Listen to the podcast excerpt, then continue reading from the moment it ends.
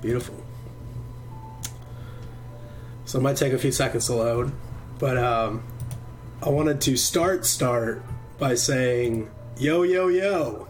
can I get one, up, can I get one from you as well?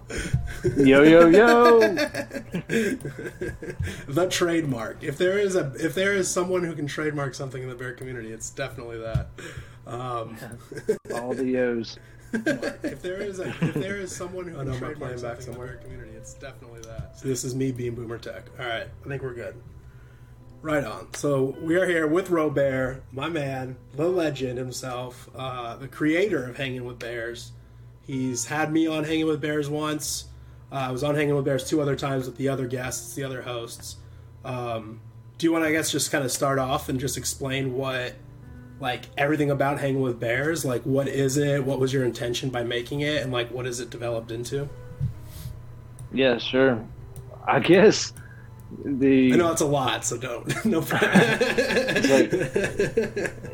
I've processed through it several times and kind of had different levels of conclusion, but like the the easy, simple answer with it is I was like, I was bored. I was kind of I was in between with work. I had like took a stand with the mask stuff, and so they had sent me home, and I was waiting to see if they were going to fire me.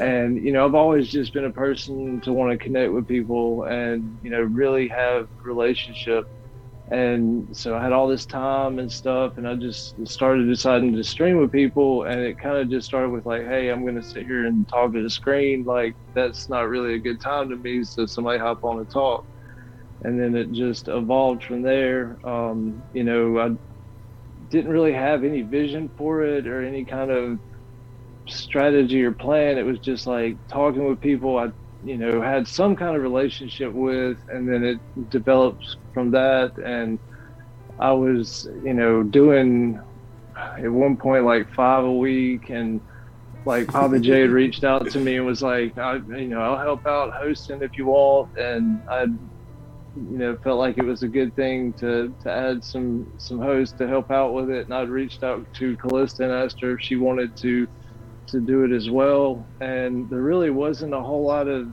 like thought besides that on it. And then just random conversations with different bears getting to know them originally it kind of started with the premise of how did you get involved with the community how did you find owen you know what what are some of the truths that you came to or whatever and then there was like key questions that kind of came up just being goofy because I'm a big steak guy, so I'd ask people how they like their steak or you know how many Rogans they are Yeah. like for height, and um, kind of those questions have kind of faded a little bit to where that we really don't do them anymore. But it's it's evolved into so much more than that, and just reflecting on it the other day, I just realized that it was just such a God thing, man, and just how it's grown, and you know the other host, everybody that's helped maintain it and stuff, and it just because everybody wanted that like that greater level of connection than just staring at a screen with somebody's picture or some random funny thing that they came up with or whatever,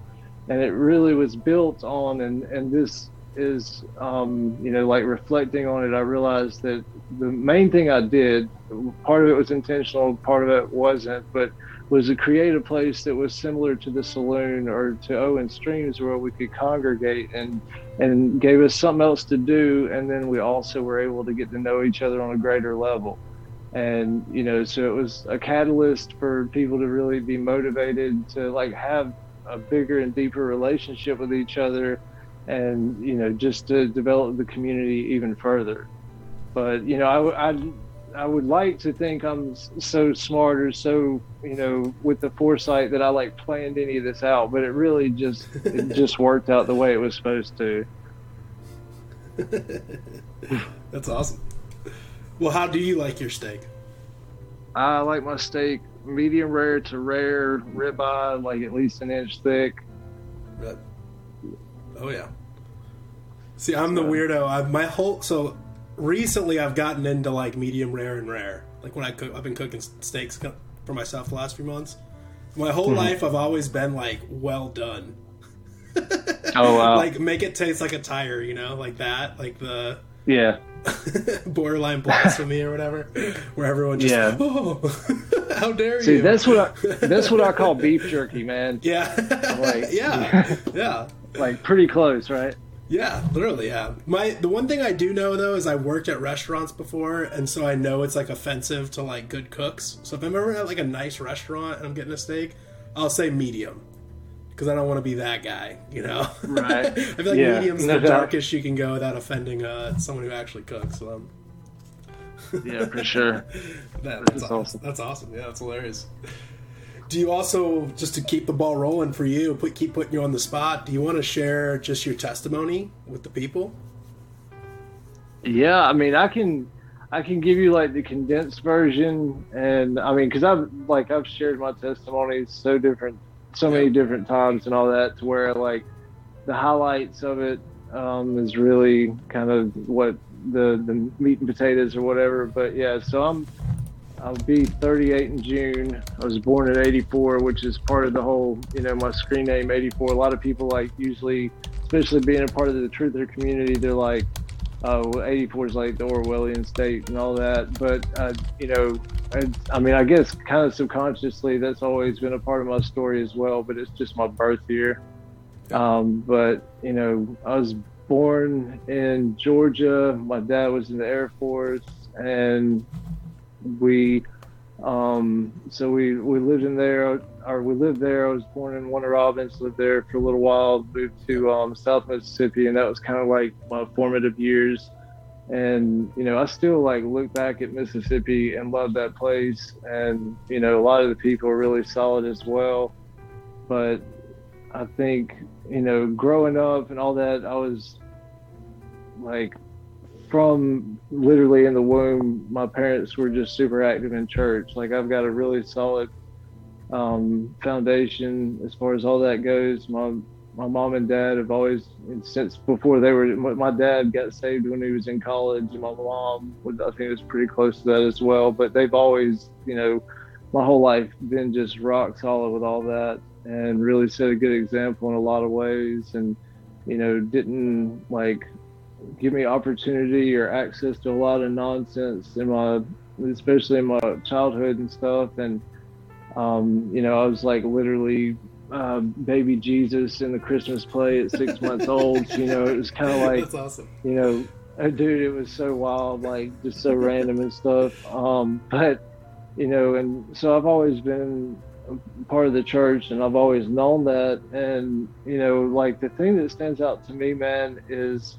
whenever my mom was pregnant, like my parents dedicated me to the Lord, and they were just like, whatever he does, like I want him to honor you, God, and we just, you know, just that whole like Hannah thing, um, just saying whatever, whatever you have for him, we agree to it, and we're not gonna like push him in any direction, but like forward towards you, and so like, you know, growing up in early like five, six, seven years old, whatever, I'm like memorizing scripture, like Bible drills and all this stuff. And like I remember memorizing Psalms 23 and like, you know, John 14, stuff like that. And so it's always been a part of me. And I've always kind of had a, a really unique relationship with the spirit realm and the supernatural. Like I, I looking back and had like just random crazy stuff at night when I was four or five years old, like shadow men type stuff, all that. You know, looking back, it was like the demonic just trying to scare me to where I was afraid of the supernatural or whatever. But, yeah. um, you know, I, I always like was open to it though. I never let it like hinder me. I've always like I do have or I've had like fear in my life and there's been things I've ha- had to overcome. But when it comes to like God and all that, there was never really any fear. It was just like, it was a part of the fabric of everything. It was the, really the way I viewed it, not even really thinking about it. But um, yeah, so like growing up, all that, I always had this really unique relationship with nature. Always played a lot by myself, was playing outside all the time, whatever. You know, we had like three acres and a pond and, you know, goats and all this stuff and um, awesome. whatever. Yeah, I mean, well, like it wasn't it wasn't anything like Owens or any of that. So like I don't want to like kind of paint a an inaccurate picture because like we had them for maybe three or four years and we had a bunch of random stuff like bunnies and stuff like that, whatever. But we never really it never became like a homestead thing or whatever. Like we didn't get yeah. do goat milk or any of that stuff, but always you know was connected with nature, connected with animals, whatever, and so I guess early teens is when I started just being curious to a lot of stuff as far as like different music, movies, what whatnot, just kind of like culture apart or separate from the church. And um, you know, because my my parents always protected me from a lot of that stuff. Like we didn't have a TV in my house or our house at all until I was ten years old, and then we watched like a bunch of really clean, um, you know, just movies and stuff like that. Didn't never have cable until I think it was like 16 or 17. We got like basic cable, but so it like protected me from a ton of the programming, a ton of the nonsense and stuff. And then I guess, you know, 13, 14, I started um, just hanging out and connecting with people that were not as good of an influence. Um, you know, I had kind of a core group of buddies that I was really close with throughout high school and stuff. And a lot of them actually, like looking back, I think all of them except two of my buddies, we had maybe like 10 or 11 that we hung out a good bit. Every one of them came from a home where their dad wasn't in the picture. Wow. And yeah, and I didn't really even think about it a whole lot at the time, or, you know, this was like in the last couple years, it really hit me that that was the reality but you know, I, they definitely gave me a hard time as far as me kind of having a clean cut image and being innocent and stuff like that. And, um, you know, but I guess I was like 15 and started like wanting to rebel and wanting to fit in and, and kind of figure things out for myself and feeling like I'd been sheltered or like I was missing something. And, you know, so I started smoking cigarettes and like messing with, you know, just stuff like that, whatever. Um, I guess when I was 15, I think I smoked pot for the first time when I was 15. And, um, you know, literally it was like your typical pot um, story of like I hit I hit a joint like five times. We went back to my buddies, watched Half Baked, ate a whole bag of Doritos and a thing of Oreos, and then fell asleep. you know, like yeah. just exactly what you kind of imagine of it. But yeah, it just back when pot was fairly harmless too. Right. Yeah. And it was like you know some, genetically modified to destroy your mind. Yeah. Yeah. Yeah. It's like fifty seeds in the joint you roll type thing. But um, yeah. so you know that was kind of that really opened the door though and really pushed the rebellion thing hard. Yeah. And where I was just you know I just wanted to fit in, wanted to have fun. I've always like that's a, a a core thing for me is like I like just fun, whatever that looks like. You know, make life a game where you can just figure out how things fit, and you know what what is considered fun to me varies, but it like at its essence is something that challenges you, that like inspires you, and that you like are passionate about. And so it looks a lot of different ways, a lot of different situations, but uh, you know, once I smoked weed for the first time, man, like I was off to the races. I was like smoking constantly. You know, it's just like, oh, I'm gonna smoke till the day I die, whatever type deal. And so, you know, started tripping on mushrooms, and like that was just like a whole nother level, especially yeah. with kind of what I was already experiencing from the spirit realm. And yeah, so yeah, definitely. You know, I I didn't really have any clue what I was doing or what what you know, I just knew if my parents were like pushing hardcore for me to be against something or whatnot, I was gonna, I was, it was just rebellion, man. You know, and I, I just think of the scripture um, that, uh, what is it? Rebellion is the spirit of witchcraft, and um, you know how you're you're partnering with the demonic, even if you don't realize it or that's not your intention. You know, just especially against your family or against your parents it's you know like it's one thing for your parents to control you or whatnot but like there's still a way to move in it or try to figure out what's true to you and if nothing else you should honor them you know it's and it's funny we were talking about that in the Bible study yesterday of just like honoring your says honor your father and your mother that your days may be long. You know, it's there's a blessing that comes with it. But you know, I I like really started hanging out. Um, you know, everybody in my clique just started partying. You know, drinking whatever. My buddies' parents owned a beer distributing company, so we're like stealing beers from them on the weekend, and you know, just your typical stuff. Like you know, nothing kind of crazy, outrageous, whatever. But or well, I'll, t- I'll take that back. One of my buddy's brother was older and was selling pot, so we all kind of started messing with that a little bit, and just and uh, you know the fast cash and and just like feeling like you're doing something for the thrill of it at the same time. But like, so my parents caught wind very quickly, and you know, or I'll, I'll say this: there was one distinction though. So like, the first time I ever tripped on mushrooms um, I was already having all this conflict with my parents, and so I went and went back to the house, like definitely fully tripping, like I was tripping pretty hard. And I sat there and had a conversation with my mom for like an hour and a half. And I don't know if she just like that naive or didn't want to face it or whatever, because my pupils had to be the size of quarters. But you know i'm i like i thought i was like you know mr genius or whatever that like she had no clue. And it was like i thought i could get away with anything then you know? And i think that was another thing that opened the door. It's like i'm above the law or whatever like i can i can just get away with it. And you know, looking back, like I hate that that thought even entered in my head, and it really did kind of push me a lot. That driving thing of like, oh well, I can probably get away with it even if nobody else can, kind of deal.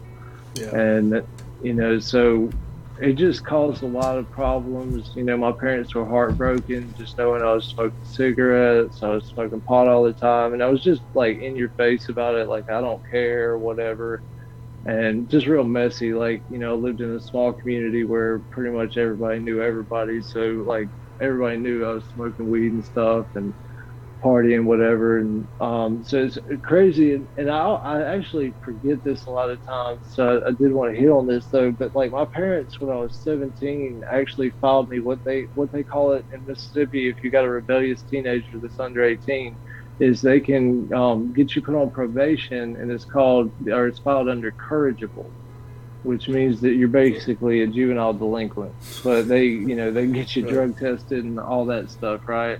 But you're living so, in their home you know, still. It's just yeah, like yeah. a legal classification. Yeah. Well, they no, I mean they put you on drug tests and everything, and right. so yeah, so like I went to meet with them and I didn't realize the dynamic of it. So I'm just like, oh, I'm gonna go in there hard, like I'm gonna be a tough guy, whatever, right? So you know, they they drug test me, and you know, I knew. Well, actually, I think I smoked before I went or whatever. But so of course I like melted the cup, but you know, just like straight dirty piss. So you know, they're like, "Well, you're you're officially now on probation for six months," and they give me a curfew and like all this. They're like, "You got to get drug tested all you know, like once a month, whatever it is." And so, like, I think I'm doing something, or I'm like a bad boy, you know. So, like, I didn't change my behavior. I was still smoking pot all the time, you know, because my parents were just trying to do anything they could to get me to snap out of it and you know, so I I was on it for like three or four months and was able to like I didn't quit smoking bud or any of that. I was still just being reckless and dumb. And they they got me one day to they, I was supposed to go do something with my mom, and they took me randomly take a drug test, and the uh, the probation officer took it whatever. Of course, I failed. Well, they put me in um, juvenile for the weekend. Wow. And so I spent I spent two yeah I spent spent two days in juvenile, and I mean, it wasn't a good time, obviously, but you know, like it didn't snap me out of it. It was great. It was the best two days of my life. yeah, yeah, man. I was scared straight after that. Changed my life. No, I mean, but it just made me double down even more of like I'm just gonna do what I want, and so it, it wasn't. It wasn't even like a motivator or anything. It, I honestly, it, it made me even more angry at my parents. And it's funny because, yeah. you know, my parents, like looking back, like different people and stuff, they have these, we all have like these hard things or situations that kind of mold us. But you know, I've never I've never had any extreme trauma like you know, never had any physical abuse, like never was like sexually abused or anything like that. You know, I've I've had different moments. I shared in that one stream I did about like the guys giving me a hard time about the pornography, but you know, other than that, I don't have any reason to to like be using drugs to escape reality or you know, besides boredom or curiosity. Like I didn't yeah. have this like crazy past to get healing from or whatever. I was just a knucklehead, and um, so like I anyway I I went through that for a couple couple more months, and finally you know, and, and the whole time still smoking and stuff, but I was able to pass the rest of the drug test, and you know got off of it or whatever. But so we we moved up to um to North Alabama. My dad had a a position, a job change where where he was working, the the office closed, so he had to transfer and one thing I did want to mention in all this, whatever, like everybody I knew, and I mean, generally speaking, pretty much everybody I knew growing up, older than me, younger than me, regardless of what, you know, background or any of that, pretty much all of them used opiates. And most yeah. of them used benzos too. Like, I, I didn't get into pharmaceuticals at all until I was like 19, but I knew people, like everybody else did Wow. And you know, like I had a I had a hernia surgery when I was 17, and they prescribed me like Tylenol fours or something. And I, you know, I took a couple of them, but like they made me sick, and I didn't enjoy them. Like I didn't I didn't like them or abuse them. And um, you know, so anyway, we move up to Alabama, and it was like complete shift in everything. I like didn't know anybody. You know, I was just completely foreign to me, and you know, so I was like a, a whole nother, a whole new start, and it could have been an opportunity for me to kind of reset things, but I didn't look at it that way, and um, you know, I was just kind of trying to find my place or, or whatnot, and so lived there for about a year, and I think I was either about to be 19 or no, I was like 18 or so, and I met this girl. And um, like I won some context, like I, you know, always had a heart for relationship and marriage, and like I was never one to want to like just randomly sleep with a girl or anything like that. And you know, I had buddies and stuff that would just hook up with random chicks or whatever, and you know all this. But you know, I always just that's not the way I'm wired, and you know, so like I was a virgin until I was 18 years old, and I, I met this girl and you know fell in love with her very quickly, and you know we were together for two and a half years, but um, you know we we were partying and stuff like smoking and whatnot. Like I never really it was basically just weed and mushrooms at that point. and then um, you know, we were together for about a year and a half, whatnot, and just a bunch of back and forth, just it wasn't a great situation in general, and you know, there's just a bunch. We are just young and made a bunch of dumb decisions in general, but like she was just not. It just wasn't it, and I had like crazy dreams. Like God was just trying to show me all this stuff, and you know, it's just like at that point, I was just like, I don't care. This is what I want, and you know, so we ended up breaking up. We were like on again, off again, whatever. So at one point, we're like not together, but we're hooking up, you know, basically like friends with benefits. And apparently she had been seeing this guy that was a tattoo artist, but the whole time she's telling me that they were just friends. And, you know, he's, I'm sure she was telling him the same thing.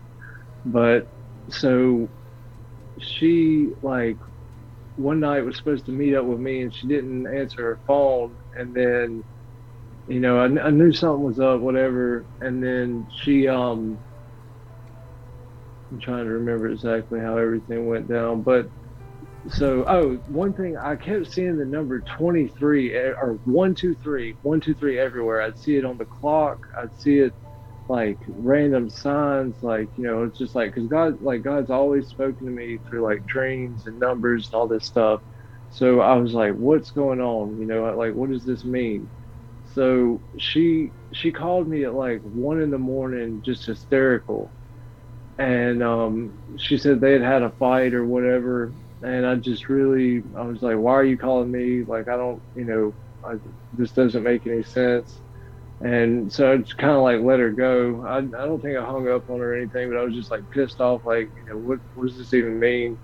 And so she called me the next morning at like eight or nine in the morning, just distraught. She was like, he's dead. And I'm like, what do you mean he's dead? She's like, he's dead. And um, she was like, just come to my house, like, you know, whatever, just really upset. So I go over to her house and I'm just sitting there and I'm talking to her and she said apparently they they get a hotel, the specific hotel, and the room number was always one two three, and so you know I'm like okay why are you yeah I'm like why are you telling me all this stuff? And then she's like well he died wearing your jacket and so I had like one of those reversible Adidas jackets and apparently she had let him use my jacket or whatever.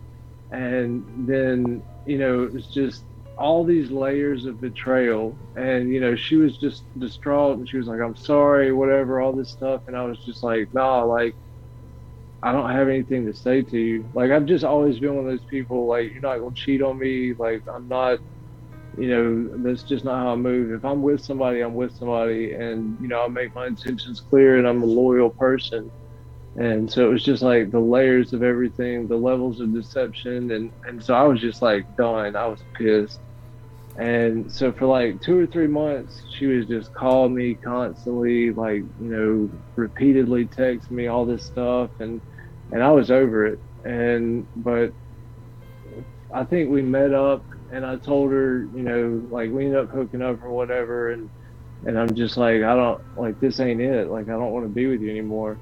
And I had this like crazy in depth dream God gave me, just like, let it go. It's over, whatever and so that's it like i was done it's a wrap and you know she continued to like try to pursue reconciling the, the situation but i was over it and i kind of i'm hopping all over the place with, with what i'm sharing with you but so yeah. we were together this was like two and a half we were together about two and a half years and you know this is about when i was like almost 23 so rewinding a little bit from at one at some point in us being together. Um, no, I'm sorry, that's incorrect. So we were we got together when I was 18, and I was like almost 22 when we we broke up.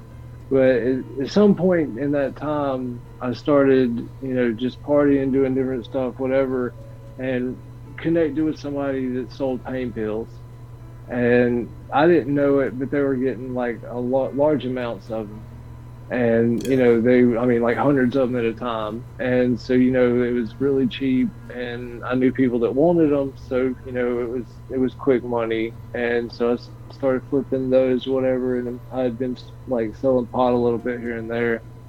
But um anyway like i was working doing delivery at, at a or i was working as a route driver at the time. And i had this like 14 hour route every day and always the way I would set it up and everything is, yeah, dude. It was literally from two in the morning to like some days four in the afternoon. Some days it was like one or two in the afternoon. It was it was a lot. That's a lot. But it yeah. was like it was good money though, man. And I've always had this. It's so crazy how no matter if you're pursuing God or not or whatever, like the gifts on your life or the grace on your life is going to be utilized, whether for the good or the bad and I've always had a grace for like jobs and for like money and, and stuff like that. And just just opportunity in general. I've always had that and recognized that all my life. Yeah. but um so like one day you know I I used to have it set up to where everything I got was gone. Excuse me as soon as I got it. But you know I got stuck to where I had like 10 extra pills one day or something like that. And so like I took them I took one of them at work and like I knocked out the route like an hour and a half quicker.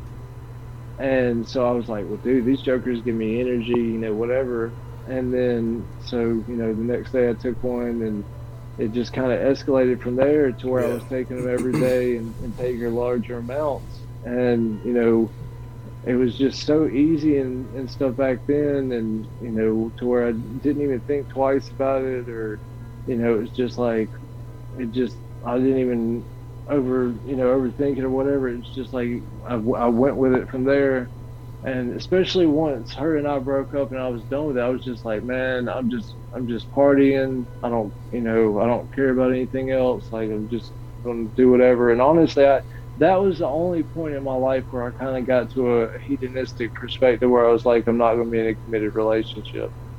And, you know, like, did, I've never had a one night stand ever, but I definitely had a couple of girls that it was just a, just a physical thing where like that wasn't where my heart was at at all. Yeah. And, you know, so basically for a few years, like drugs were my girlfriend. And then like I would just, you know, see girls here and there or whatever, but it's just like um, our relationship was the furthest thing from from what I was worried about. You know, I was like, you know, just I didn't trust anybody with my heart, and so you know, I started going to a ton of festivals, started going to a bunch of concerts and stuff. Like I've always loved music, and um, you know, just really enjoy just you know songwriting in general, melodies, just anything that you can really connect with or that tells a story but um, you know, with all that, started getting into ecstasy, acid, you know, all everything else that comes with that. Yeah. You know, just like nitrous, all all the nonsense, and um, just you it know, further spiral. In that environment, especially, it escalates. It's around you. Quickly. You know, yeah, yeah. Why don't you do this? Why don't you do this? This is better. This is more intense. Yep. This is more, more, more, better, better, better. Yeah yeah so um i just you know i was just trying to escape man and it was just like really never dealt with the process of how deep of a trail it was and i never like i it's yeah. you know it's interesting how people respond or whatever but i there was never a time where i was just like angry at women you know like some guys or whatever just like i'm just gonna do what's been done to me and just like screw all over or whatever and i never that was never in my heart, but it was just like I wasn't going to trust anybody else to that level. But you know, I just things got worse, and I partied a lot, and then I guess it was in 2007. God started working on my heart, man, and, and um, you know, I was, I was partying a ton, just like really reckless and stuff, just in general. I mean, just stayed spaced out, and but like I went and it's crazy some of these days and stuff because a lot of times with specific times or whatnot, I, I try to be accurate, but it's just my memory. Like I've smoked so much pot and stuff, and my memory isn't yeah, great. Same. Like it really isn't. But same, um, yeah. Sadly, yeah, yeah. But but like I you lose that whole like, um, oh, it's so harmless. It should be legal. Whatever. It's not a big deal. When you like stop and you're like getting your life together, and you're like my memory sucks. right. and yeah, it's clearly because yeah. of that. You know, my attention span isn't that isn't so great. My you know, a speech is slurred, and I just you you sound like a stoner for the rest of your life, and yeah, you have that lack Dude, of like ambition, and there's just so many like thing like you you see how bad it is and how dangerous it is afterwards. When you're in the moment, right. like it does seem so harmless and so innocent. Yeah, for sure. And like, I know I sound like a daggum stoner hick. Like, I'm not. You know what I mean? It's so funny. Like, like I don't even feel any type of way, especially since I've like started record or did the streams and stuff. It really, you know, it's eye opening yeah. when you get to listen to yourself yeah, you start listening fact, back but, and you're like, oh man. yeah. yeah. I need a translator. you know, like my, my running joke is that like I'm fluent in ebonics and mumbling. Everything else is bonus. Like, you know, my the English language is like my third language, but um yeah, so but no, um trying to keep my train of thought with where I was at with stuff, but yeah, so in 2007, like crazy enough, 2007, like these, uh, like just talking about God speaking to me through numbers and everything. So I went to see my parents. It was literally July the 7th, 2007. So 777. And there was this thing called The Call. I think it was in Nashville, actually. So I think it's where you're at or whatever. But um, Lou Engle um, spoke there and stuff, and it was like this 24 hour prayer thing or something like that. But I watched because you know my parents would like put it on God TV or put it on Christian stuff or something when I was around them. But basically, from the time I was 15, 16 until then, you know, I, I never was an atheist. I knew God was real. I just knew I wasn't doing what He would want me to. And so it was kind of like, well, if God's got this expectation of me and I know I'm not going to meet it, I'm just not even going to, it's just, it is what it is, you know, just full blown rebellion, reprobate mind, whatever you want to call it, you know, very, I would definitely say I was as close to being a reprobate as, as anybody else could consider at that point. But yeah. and it's just one of those things where it shows you you never know how close to or how far off somebody is from God. That, that all it takes is a moment or an encounter for everything to change. Yeah. But like I sat there and I watched that, and then I think that and one thing I just want to specify. So I've gotten to like everything else in my life was always recreational. Nothing else was able to grab a hold of me and really get me as far as addiction. So, but like um, I went and progressed from hydrocodones or Lorcets, whatever you want to call them, to where I was doing oxys and eventually oxycontin. And you know, at this point, I was literally doing like three or four 80s a day and I was, you know, just sauced out of my mind whenever I went to my parents that day. And but like God, you know, it's like God can bust through all the nonsense to get you. And so the next day or day after something like that, there's a guy named John Paul Jackson who's like a, a, a really powerful man of God, and a lot of people, you know, believe he was a prophet, whatnot. And just based on his track record and his fruit, like he had all kinds of of dreams and insights and all kind of stuff. And anybody that's not familiar with him or whatnot, if you look on YouTube or different places, he he had a lot of really powerful revelation, and he definitely yeah.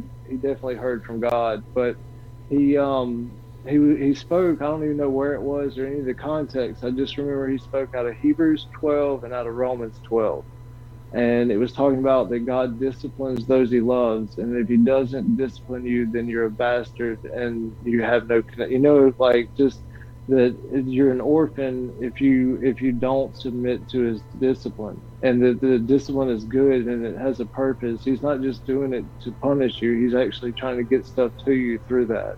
Yep. But it really it rocked my it rocked my dome, man, and it really convicted me. And I'm like, what what do I do with this information, right? You know, I'm just I that moment of the realization, but it's like, well, what's next?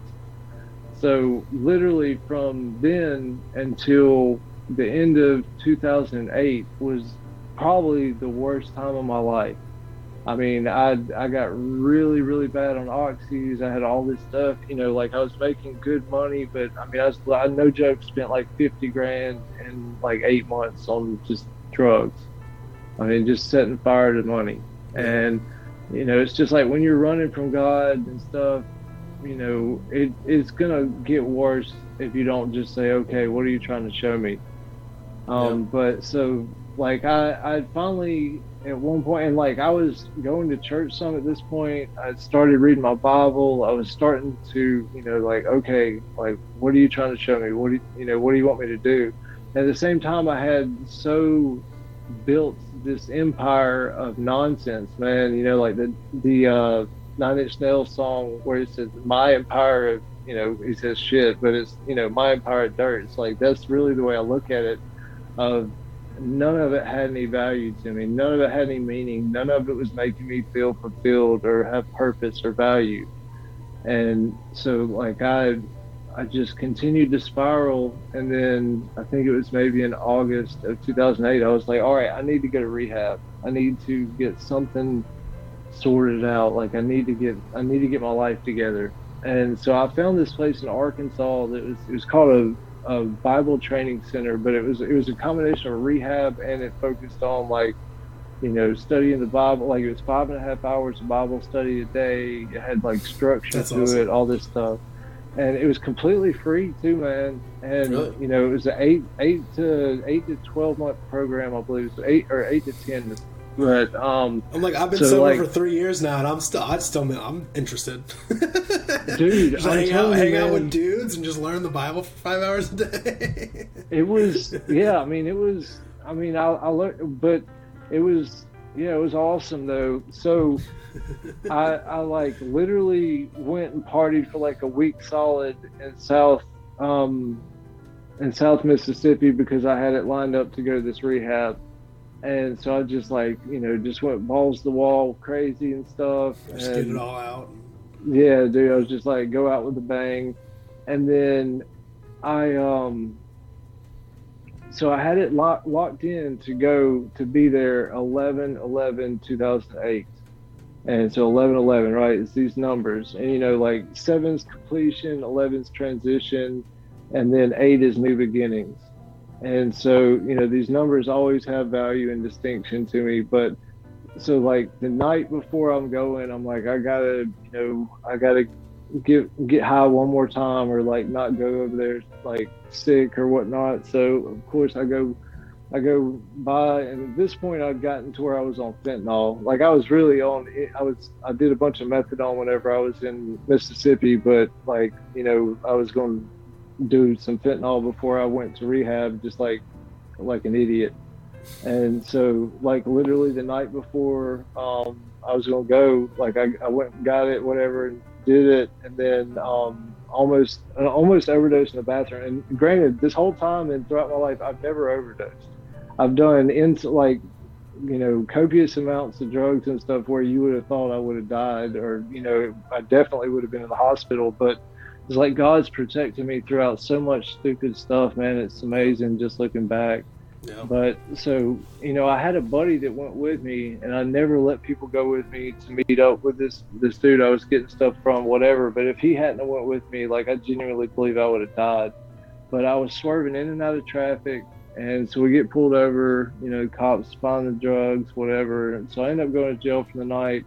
And then I'm I'm already got it locked in to go to rehab. So I'm like, look, I've already I've already got this set up to go and stuff. So there's no, you know, like you just let me let me do this and get it sorted out, whatever. So I go um, go straight from jail to rehab, and I the first I'm pretty sure it was the very first night I was there. I was just I was dope sick, man. I was all types of messed up and just you know just like where am I at? I mean, I literally went to Arkansas. I'd never been to Arkansas before. I'm like, why am I here? You know, but I knew God was there and I knew there was purpose to it. Yeah. And so the first night I was there, this little bitty Pentecostal lady um, was there with like this group, and she was like, "Has anybody received Holy Spirit, or does anybody want Holy Spirit, or whatever?" And you know I, I just was like all right god like i'm just going for it. Like whatever this looks like whatever this means. And so i grew up southern baptist. You know holy spirit wasn't demonized in the church that i was a part of but he wasn't emphasized yeah. either. And, and I like to just so, not bring know, it up in southern baptist right. churches yeah.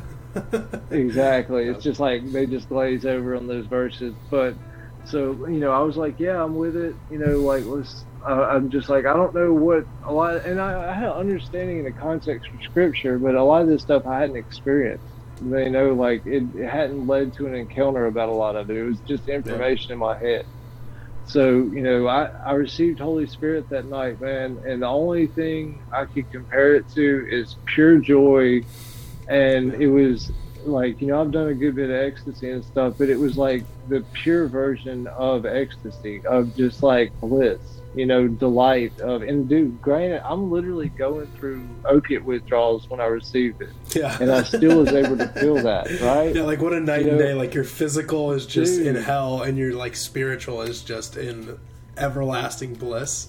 Yeah. Yeah. It was such a contrast and and so interesting but and you had and i've had and seen people like i've literally seen people that were coming off like a eight to ten bag of heroin addiction a day and they would get prayed for and they wouldn't have any withdrawal symptoms at all wow. so you know i've seen god you know sovereignly do things in people's life where they were able to to go over that or they didn't have to go through that but for whatever reason god wanted me to experience the pain of that you know, of just going through the withdrawals. So even after whole, like receiving Holy Spirit and all that, and it do like the way I would explain it is electricity as well.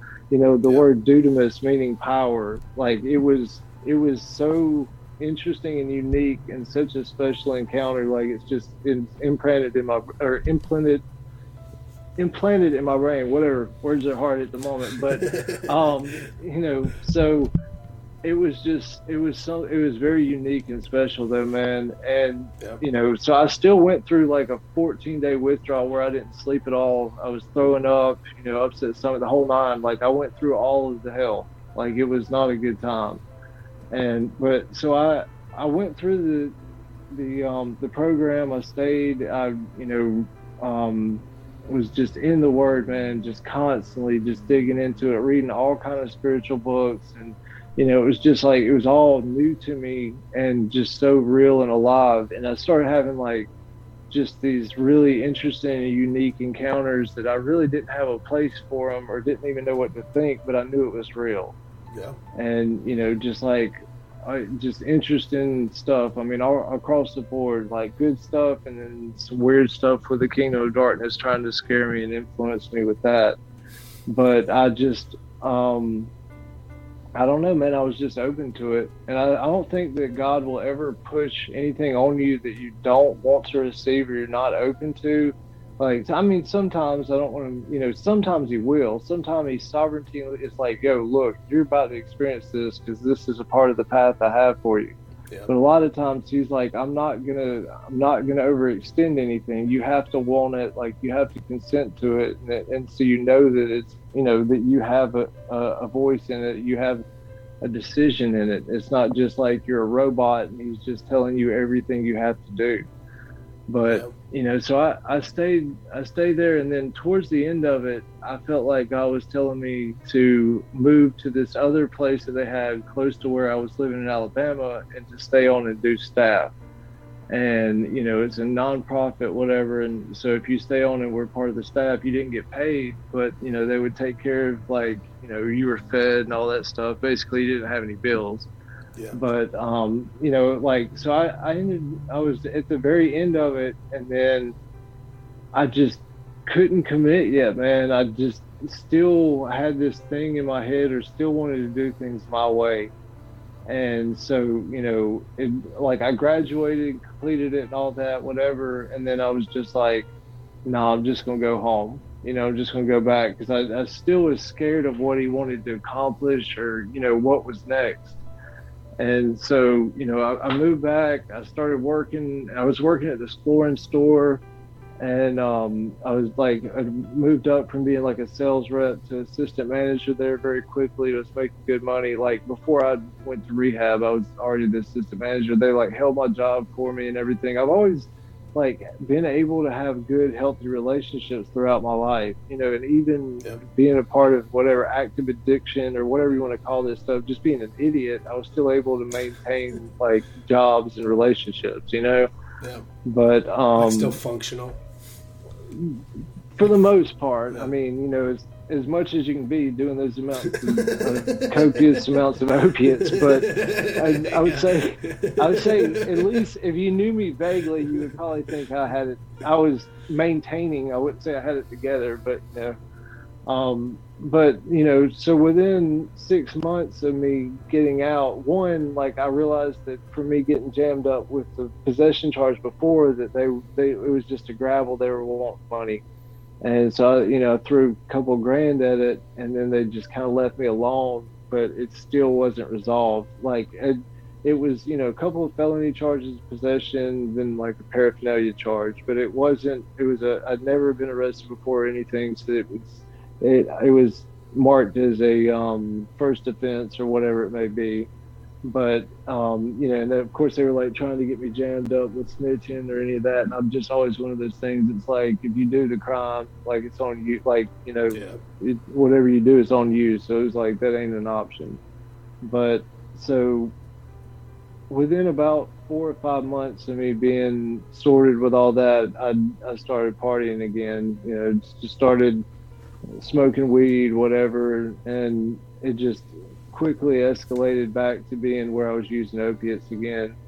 And I knew, like, within two or three months of me using again, I was just like, this ain't it. Like, I knew I'd stepped out of the will of God and that God wanted me to go through and be a part of staff on the other, at the other place. And so, you know, I, I humbled myself and I went to my probation officer and was like, I I need to go back and you know I I've been doing I've been messing up making stupid choices and they they were like, I really respect that. You know, of course, like as long as everything is basically as long as you keep giving us money, we don't care what you do. Is the way the way they treat it. I'm it's crazy, dude.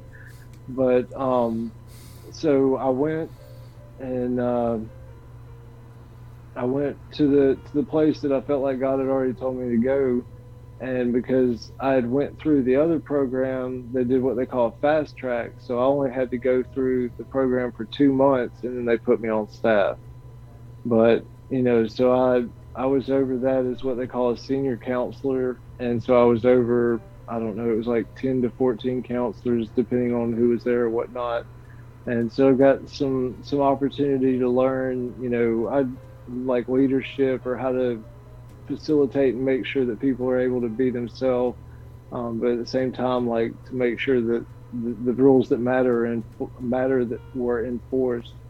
But um, there, especially, man, I really started having even more unique encounters, and God, I really felt like was teaching me a lot, giving me some clarity about some stuff that I hadn't put together at the other place. You know, these pieces and the stuff it's like he's, he's wanting to put it all together to give you a big picture, but you got to get what you got to get out of it. Yeah. You can't go the quick way. There's no fast way around it. Yeah, exactly. Yeah, exactly.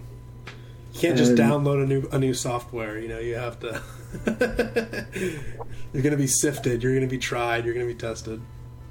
Yeah, this this isn't um, the Matrix for sure, or it is the Matrix, but it's not like that. Like you gotta you gotta do the hours to learn the the jujitsu or whatever it may be. But so I um I started reading some of these specific books, and you know I've you know because I'm the same way as a lot of other bears where I've had a lot of people abuse spiritual truths or you know like just authority in general or whatnot. I've always been you know talking about like key moments that influenced you or molded you. Like I skipped school on September the 11th, uh, 2001, and got a blockbuster card and rented some movies, and then came back and literally watched the second tower holograph onto the onto the um, the building. Yeah, you watched the controlled was, demolition of the. yeah, I was like, yeah. this. That's not how this works. I don't know what's going on, but I just knew it wasn't it. Yeah. And for years, I still had that blockbuster card, man. I don't know what happened to it, but I wish I had. I was like, God knows. I mean, that's so random. Of all the days to get a blockbuster membership and stuff, like I was 17, like you had to be 17 then or whatever, and so you know, I I was in this process while I was there of just like learning how to just to let God rewrite and redo all the nonsense I'd been believing about Him. And, you know, I was still very immature, still, you know, bumping my head as far as like learning how He moves and stuff and just being more gracious and more kind. You know, I've never been like just total like dick, but I've always just been playful and very blunt with people. And it was like God had to smooth those edges of knowing when to joke people, when to joke with people, and when not to, and stuff. Yeah. And you know, it's and it's been a process. Even with everything I've been going through this past year, it was like him refining that even more. You know, just you know, you can be funny and you can be like yourself and all that, and and still you know, have like this, there's just a drawing where people want to be around you or want to have conversation with you.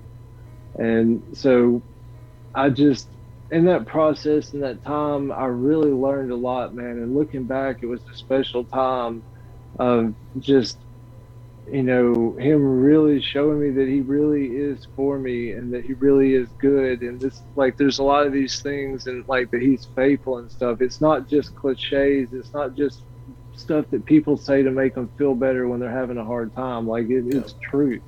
Yep. And so, like I was almost done in um, in my res- agreement. So the agreement was to be a, a, a, senior counselor for eight to ten months, and then after that, you would go what they call a full counselor, and that agreement is for a year. And I felt like I was leaning towards doing that, but it would be a full year, and in that year you couldn't have a serious relationship. There was still a lot of restrictions in the in that dynamic where you you were still kind of submitted to this program, even though you were not in it in the capacity that a lot of people were, right? And so I I found this church, and it was called the Ark, and I went there, and they were having 24/7 prayer and worship in um, January. And like they started the year off for literally the whole month of January. The church was open 24 7 to people just to go in there and pray or whatever it may be. And so I went and I went in there and the, the just tangible presence of God was in there in such a, a real and beautiful way. And it was, um, it was humbling to me. It was it was another unique encounter where looking back, like I hadn't experienced the presence of God in that same way in, in any other capacity. And so like I knew I was supposed to be a part of that church and I knew that God had a purpose for all of that stuff. So um and I know I don't even know how long I've been talking. I'm just kind of rolling with it, but shoot, we're already over an hour but, um, and I can't even see the chat or anything, so I have no clue if anybody's even listening or whatnot. But no, um, loving it. People are loving it. How, who else hanging out? Tell them say what up. Tell say what up. I got Slap Weasel, Andrew J, Coffee Grounds Bear, a set of Acanthus Bear, uh, Amish Bear. nice. uh, my up, girlfriend's guys? in the chat. Skillet Bear. Yeah, we got some legends. So that's awesome. Well, I appreciate everybody hanging out, but yeah, Amish Bear says, "Glad God chose you to chose you to change, Robert." Yes, sir. I'm glad he chose me to. Andrew man. Bear says you're a legend. Son of a Canto says, "Burn that jacket." Burn the jacket. What jacket? The jacket oh, the that the uh, guy was your oh, jacket. dude, yeah. that's that's been gone. Shoot, I never saw it again. That's for sure. I mean, oh no, I didn't even say what. Ha- so what happened is he left to full circle and close it, like clean that up because I obviously left that a train wreck. The Joker left from um, them meeting and hooking up in a hotel, and he had a head-on collision with an 18-wheeler at like one or whatever in the morning. But apparently, he was out of his mind on pain pills and Xanaxes and stuff, and he died. He, they said he died on impact, but he was wearing my jacket. Like, how crazy is that, dude? Yeah.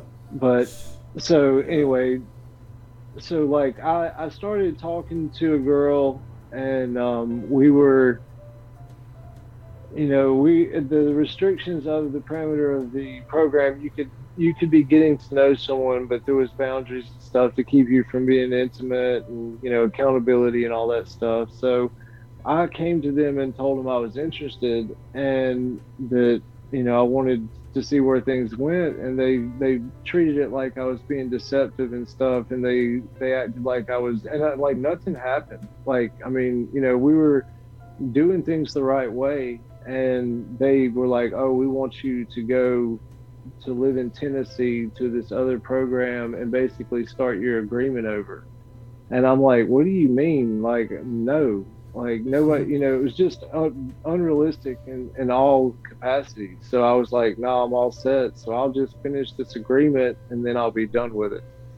And so through the process of that couple of months, I had really started to getting connected to the church, you know, more. I'd been going to that and stuff. You know, they they had services. What was crazy is they had services on Saturday nights, and you know where I was living at was they had a university in it, and so there's a lot of college kids that went there and it was really cool just to see how hungry people were for god yeah. and that you know if you're going to church on a saturday night you probably your priorities are in the right place right, yeah. you know and um, especially if you're in college and is this this is in nashville you said no this was in uh, shoals alabama oh, so okay. this, okay. yeah, so like um, Florence, so especially in Nashville, on a Saturday night, there's that. Yeah, no doubt. So, um, so I, I, started being connected with it and stuff. I felt like a drawing there where there was some purpose on a greater level for me to have relationship. And so I, I felt like they had a school there as well. It was just like a school of ministry or whatnot. And So, like one, I, I finished my agreement with um, the discipleship program that I was in. Um, I was a senior counselor at, and was just like, all right, I'm done with this. I mean, honestly, that that left me frustrated and very disappointed because you know you're you're working there, you're not getting paid. You know, it was like a another 14 hour day situation, whatnot. You like there was strict expectations and rules, and it was like God continuing to try to give me discipline, give me structure and, and stuff because I, I, desperately needed it, man. I've always been a person just to kind of wing it and fly by the seat of my pants. And so if it's you know if I'm able to to just like I don't know work through it without actually planning it out. That's usually the way I do it. But I, I, really believe that a lot of times God wants us to be intentional about most things. You know, you don't have to be OCD about it all, but like there's a purpose. You know, there's a, there's a saying that somebody said to me back then that really stuck with me. But they said it's it's rules, order, peace, joy. You have rules, and the rules give you order. The order gives you a peace because from the structure and from that peace, then there's an opportunity for you to have joy. And you know that's yeah, always that's just really resonated with me. Yeah, and I, I, mean, I'm not a rule person. That's what's funny. You know, the, yeah, the number of rules you should have should be very small, but but make them have the maximum amount of punch. You know. Um, but when it's the right rules. Yeah, yeah, for yeah. sure. when it's the true authority, yeah, it's everything falls in line. Yeah. So, I um, I started really having um, connection with a lot of the people at the church, and then I started going to the school of ministry, and it was it was pretty cool. There was probably 40 people in the first year and then probably another 25 or 30 in the second year. The way it was set up was there was actually technically three years of it, but the third year was an internship. And, you know, I'm not going to pay somebody to be an intern. So, you know, I was like, all right, I'll do the two years, but I'm not going to, you know, I'll, I'll serve, I'll do whatever I need to as far as that goes, but I'm not going to, you know, go I'm not I'm not going to go through these hoops or whatever, quote unquote, an intern, because I, I, never wanted to be like a pastor or anything like that, you know. And even whenever I was on um, staff with the discipleship program, I would actually have to teach classes at the drop of a hat. So if they didn't have a teacher or somebody that was supposed to show up for a period, then they would be like, "Yo, you're up," and then I would have to speak for like an hour and you know like it was one of those and they called it being ready in and out of season but i'm like no this is called trial by fire but um you know but it, it did you know it, it got me to where like i always was able to share from my heart yeah. and then i was always you know what i mean like yeah. it was just like I, if I had to do a class, like we may not be talking about anything out of the Bible or whatever, but it's like a spiritual principle or, you know, what whatnot. But so I went through the, um, school of ministry, completed the first year. Um, you know, it was interesting, learned a bunch, really God activated a lot of spiritual gifts in me and just have clarity with all that. And then, you know, we were like really serving the community, like walking around downtown, picking up trash, uh, going to the soup kitchen and serving, you know, like finding out if people were homeless or where they were at if they were homeless and trying to help them or give them structure you know stuff like that. And i will say that was one thing that that church was really good about was like being the hands and feet you know just serving yeah. the community. It wasn't about like let's do a photo op or you know like let's look virtuous. Yeah. like they really did they really did want to help the community. That's awesome. Um yeah and, and i mean it, it really taught me to be better about serving about doing things for the right thing, even if nobody knows or you know, it's just like none of that matters. It's just like do the right thing because it's the right thing. Yeah. And so, you know, I I started um, like hanging out with with one of the girls that was going through the school of ministry and and really started to like I don't know. I basically have a relationship. We weren't like it wasn't defined or like we were in a committed relationship, but like we were constantly with each other. And um, you know, it was one of those things where like some of this stuff I don't know.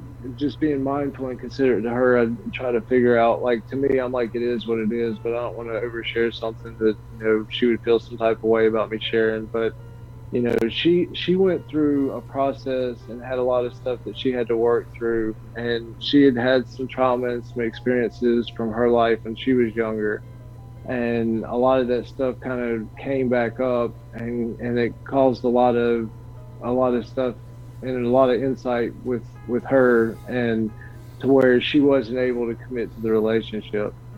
And um, you know i was ready. I mean at one point i was like in love with her for sure and wanted to um, i mean wanted to settle down and be together and all that and you know but she like had all this stuff happen and you know at one point like she the enemy convinced her that she was a homosexual and so it was just like you know, devastated me. I was like heartbroken and just like, what do I do? You know, because I, I know the truth. I know that that's not her identity and stuff, but it's like, it doesn't matter. And even with that stuff, it's crazy the pull from it because they don't, you can know the truth and they can still have that draw where they, they feel powerless. And so, you know, her and I, like once all that popped off, I just kind of gave, I just released that and was like, all right, well, I'm just, I guess I'm gonna be single for a while, or it is what it is. But, um, and in this process with the church, like the church was a husband and wife were the main like pastors, and then their son was the main worship leader, and his wife was on the worship team, and then all this stuff. But there was a very family vibe to the church in general, which was great, you know, and, and I really appreciated that. But at the same time, it was like this family, they could do no wrong. They were above reproach. Like if you said anything to them, they were basically like, we're going to do what we want to do. And, you know, so where it's like, okay, well, so where's the accountability? Like if not, I mean, I feel like the pastor should be more accountable than anybody else. You know, there should be transparency and stuff and um, so like stuff started happening and i had gotten to a position where you know i was over a lot of stuff as far as like outreach or just different things i never was paid to be a part of the church like but you know i because i didn't want to be but it was this thing where things just started revealing themselves at the church and where there was just no accountability with the worship team and just like this elitist mindset general with them and all this. And so you know I, I came to the to the pastor multiple times and you know addressing things was like this is what i see. You know a lot of people look to me to have like a voice and an opinion and, you know, I really didn't just go and nitpick over every little thing. So to come to him about these things, it was like a big deal, and I wasn't the only one seeing it. But they just shrugged me off and basically were like, stay in your lane. And, you know, it was like they wanted to use my gifting and, and the calling on my life. And a lot of people that looked to me and stuff, and they wanted to use my voice of influence. But it was like, don't put a finger on anything that we're doing wrong and um, you know, so I, it, it grew to where I was really frustrated to where I was like, I'm not going to be a part of this because it's going to, it's all going to blow up and be just a big mess. Yeah. And so, you know, Truth I can't stay hidden for long, right? No, dude. Eventually, it always comes to light. All of it does. And so I, um, I, I finally got to a point where I, I just met with him and was like, I'm stepping down from any position of responsibility. I'm not, you know, gonna slander you guys or any of that stuff, but I'm I'm no longer like gonna be active at all. And I think I went to maybe one or two more services after that because I had, I mean, this was family to me, man. Like these people had relation, you know, like I had a lot of relationship. And so I don't know if you saw or, um, or where, or well, you know, Pam and Doug and, and Bible Gravy, they're they were a part of that church, and um, you know, Pam was my boss whenever I worked in educational sales. She was my boss there, but she's she's been um, such a a huge like I don't know. She's added so much value to my life, man. She's had so much insight, and she's just always been a person you know, she literally, I call her my spiritual mom, and that's no slight on my mom because my mom's awesome. But she it's just literally like a second mom that has always been somebody to be honest with me, been direct with me, you know, and just kind of give advice or whatever, just be there. So she's been very crucial. But she was a part of the church. Her husband Doug was a part of the church. All that, and there's a lot of people that stepped away from the church about the same time. And you know, it, it broke my heart. Like, I, what's crazy is we started a, a home church at their house, and we had like 30 or 40 people there. That's awesome. And dude, dude, it was some of the best times, man. Yeah. Like seriously, I believe. I mean, even when you look at Acts and, and everything, I believe that's the way it, it really, yeah. for the most part, should be. You know, I'm starting like, to think that's the case has, too. Yeah, dude. I mean, it's just. You know, I think that when churches reach that number, they should stop and like start new new churches. Right. Maybe that's why all these it's a whole like, discussion, um, but... church splits happen. yeah. like you know, because it's like once you get to a certain point, you don't feel purpose or value, and yeah. you just feel like a number, and, and you're supposed to have a relationship on a different level. So yeah. I mean, I think it's by design, but. It stops um, being intentional. It stops being like a family. It stops being, you know, like a true investment in each other's lives. And at some point, it just re- reaches a point where, like, we need money, we need numbers, we need right. someone to manage this place. It's like you start thinking of it like a business almost, which I think is inevitable. But yeah, I'm not trying to get sidetracked, but yeah, no, you're good. I think that's awesome. Yeah, no, I like agree. in someone's house, like 30 to maybe like 70 people tops, and then if the numbers keep growing, then just split it into two houses. You know. But yeah, that's awesome that you did that, and we're part of that because I'm sure being a part of something like that, you probably agree or at least kind of agree with what I'm saying. That, that yeah, general no, thought. I, I, mean, absolutely, dude. I, that's really exactly how I feel. Though is, I mean, it, it's. A, I think there's purpose to it, but yeah. So we, I mean, I like I got frustrated. I got disillusioned. I got you know, honestly angry and and just like why why can't they see this or why don't why don't they want to see it why don't they want to face it and it was just pride, man. And yeah. you know, it was just like they would do anything to let you know they would, as far as my gifting or my value, they were all with all that, but they were not open at all to facing what they needed to face and um, you know with with everything else and just i was jaded man. I was angry. Like i wasn't angry at god but i was just like man people suck sometimes.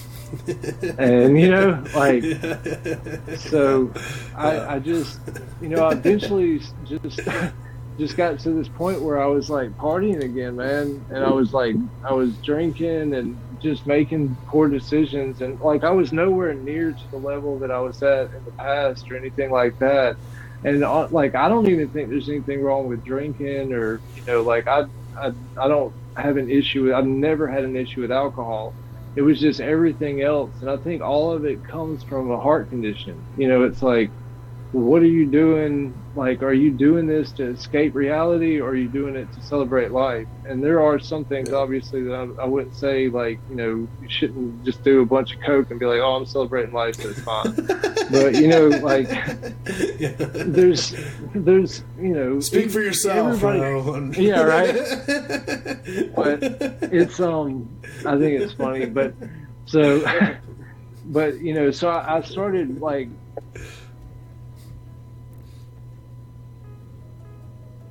Oh, did I lose you? Are you there? Oh no, we lost him, I think.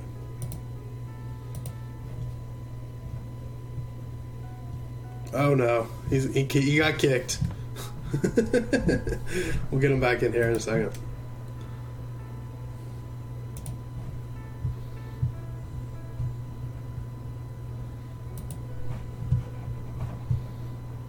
Oh man. Oh man. Slap in the chat says he's off doing coke again. What a rascal. yeah. Oh, here we go. Is he back in? Yeah, there we go.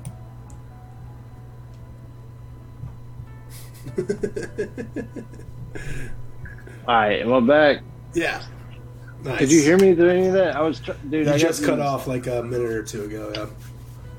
I got these. After the coke bit, Slap Weasel said uh, he's off again doing coke again. What a rascal. Yep. Daggum sidekick bear grabbed me real quick. Had to get it sorted.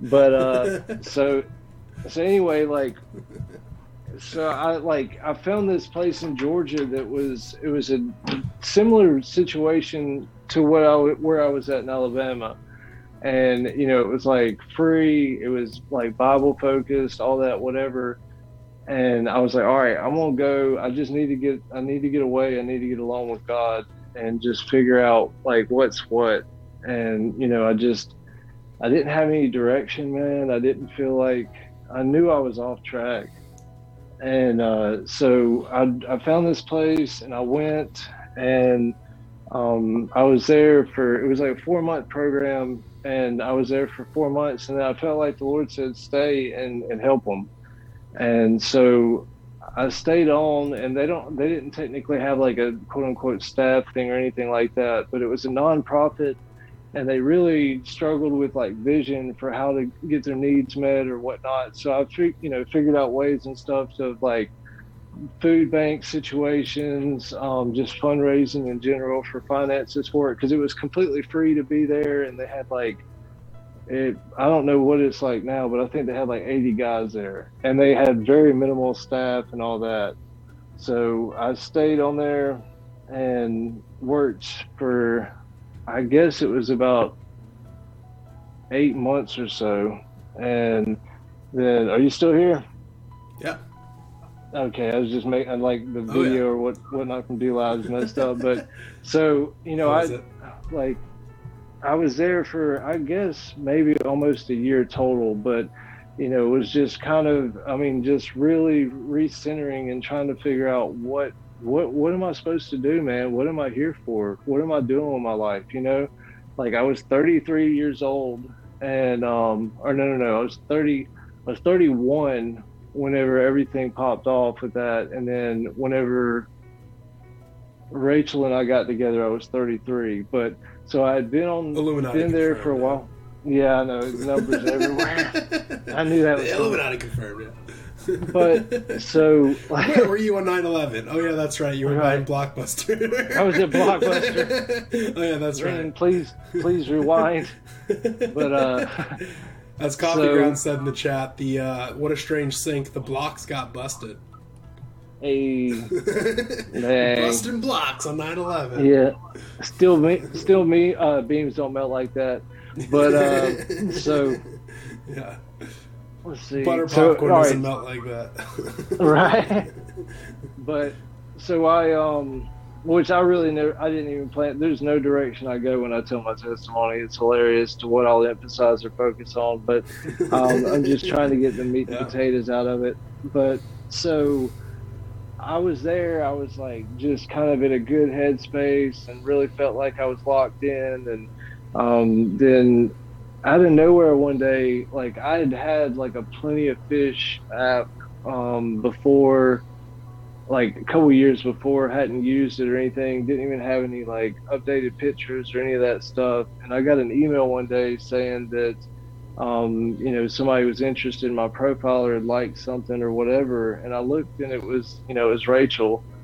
And, um, you know, I just, um, you know, I was like, all right, cool. So I messaged her and we we talked back and forth or whatever, and you know, I was just completely upfront with her about everything as far as where I was at, all that, and um, we talked for maybe three weeks or so, and then, um, you know, I asked her if she wanted to go see a band play in Savannah, and she was like, um, no, I'm actually going to church on Friday. And so I was like, well, you know, that's a good sign. She's wanting to go to church instead of a concert. So, like, I'll see what's up. And so I actually went to this church. The name of the church was Providence, which I thought was cool. Um, just with everything that, that happened with it and all that. And so I get, I get there and they're giving her what they call a hot seat or whatever, you know, where some people call themselves prophesying or you know I, I look at all of it as just encouraging you know like you can get insights for people or have little little moments of clarity or whatever when god will if you're open that God will show you truths about people, but it's always to like add value to them and they always get to choose it. And a lot of times you never even know if it's accurate or not until, you know, the proof's in the pudding. But, um, so I, I get there and there are all these people just saying all this other stuff and a lot of it just focusing on negative stuff. And, you know, it, it doesn't take any effort to see the crap in somebody's life and so I sit there for like 45 minutes and they're all just kind of saying all this stuff all over the place. And I, I felt like God gave me some insights and stuff. So the pastor of the church came up to me was like, basically, who are you and what are you doing here? And I'm like, well, you know, I'm here to see her. And, um, you know, like I, I did, I felt like I had some, some stuff to share or whatnot. So like everybody kind of does their thing, and then I go up to the the church, and he's like, you know, puts me on the spot. Like, so what do you have? And I just, you know, I, I give her the the the insight that I felt like was was for her, and she was just like blown away, just like like how do you know my address type stuff, and um, then you know I shared what I had or what I felt like I had for the church, and they they were just like kind of tripped out about it as well.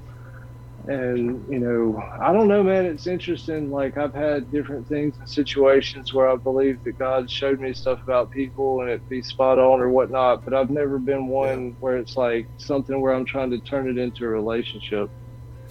and um, you know what I'm saying? Flirting. Where there's actually risk there. Yeah. right and um, so, but I just I felt like it was spot on, and it was like we connected very quickly, and it was very real, and um, so we we ended up going and getting pizza afterward, and we sat there and talked for like four and a half hours, five hours, and um, you know it was like boom. And i made it very clear to her within a couple of days of like this is where i'm at. Like this is what i want. Like i'm not gonna make you guess or any of that. And I, that's one thing i see uh, like both in the church and out of the church people in general right now is just like this fear to commit or you know like the talking phase or anything. And i'm like no you gotta you got to make it clear what your intentions are. And like the man's supposed to really step up and be like yo this is what i want. You know it's not like i'm not going to leave you guessing or anything. Like this is where i'm headed. Yeah. And um you know so we we were together for i think it was about six weeks man and i got hit and i was sick. And i like for about a month i was just like sick as a dog. It, like what happened with my dad the other day actually was very similar to what happened with with me in 2017 and you know i went to all these doctors went to all these specialists. Like i had you know a bunch of blood in my stool all these complications. Nobody could give me any answers. So you know finally after going to like multiple people and all that like i ended up just going to the, the emergency room. They they put me or they um they took me in. And then i was um, you know, they did a colonoscopy the next day. Quickly said that I had um, um, complications from my pancreas or pancreatitis, and then that I needed to have my um, was it uh, my appendix removed appendix, as well. Yeah. And so, you know, I, it, dude, it just did they do it to like, you right there? Like, all right, we're taking you into surgery. Yeah, like well, they, they, I mean, not like. Hope you didn't have that, plans like, for today in the next three weeks because you're right. going into surgery. yeah. Well, I had all these complications, man. Where um, I had abscesses, I had staph infection. Um, like uh, I ended up having a hernia in the incision spot. Like I literally ended up being in the hospital. So this is what happened. I was in the hospital for three or four weeks and then they released me and it was complications from like the abscesses and, and all this stuff whatever. But they released me and you know my parents were still living in alabama at this point. Like i started staying or the whole time dude rachel and i were only together for like a month and a half when all this popped off. And she was so solid man and she was so consistent um, of just showing up every day at the hospital. She let my mom stay with her while I was in the hospital, like, you know, just anything. And it really made us bond very quickly. You know, like just, you know, Owen hits on this and stuff, but, you know, just the trauma of everything that is life or whatnot. It makes you either stronger or, it, you know, it separates you. And we just really bonded very quickly with that. And she loved me very well in that time, man. It was so selfless and just so open and, and everything. But, um, you know, it, it was a, it was a process, man. It jacked me up. Like, just the surgery. I mean, because I had multiple surgeries and stuff with it, and then like I lost a ton of weight. Like they literally wouldn't let me eat for like a week straight, and I mean, I went from being like 185 pounds to like 120 pounds, all this stuff, and you know, so they released me after like three or four weeks, whatever it was, and then they um that I went I went to the house or whatnot, and I just knew something was off. So literally the very next day, I went back to the emergency room. They readmitted me. So all said and done, I, I don't know exactly time frame. I think it was it was either six or seven weeks total. I was in the hospital.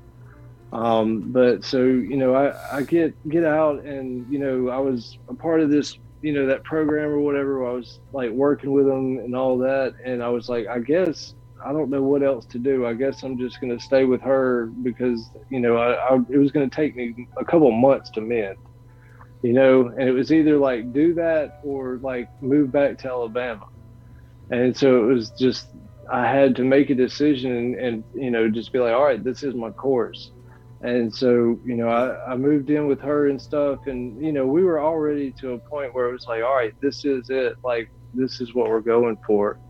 And you know so we we learned i mean you know because we hadn't been together a super long period of time at that point and we still had a lot of stuff to figure out and you know just getting to know each other in general. And um but you know we were with each other for i guess about eight or nine months and then i proposed to her and you know it was just a complication with everything with her family and stuff. Like her dad is is all about appearance and you know just kind of he's he he likes the finer things. He's a chiropractor. He's you know he's all he's all about just a different value system. And so you know we her and I like worked through stuff and tried to figure out what we wanted to do, but he was always trying to push his will and, and how he would do things if it was him and like he was telling us, you know, I got like I'm gonna give you fifty grand for the wedding, blah blah blah, all this stuff, and we're like, that's not what we want. Like we're not, you know, we ended up getting married in my parents' backyard, and it was a beautiful ceremony, and nice. dude, but it pissed him off, man, and it caused so much complications.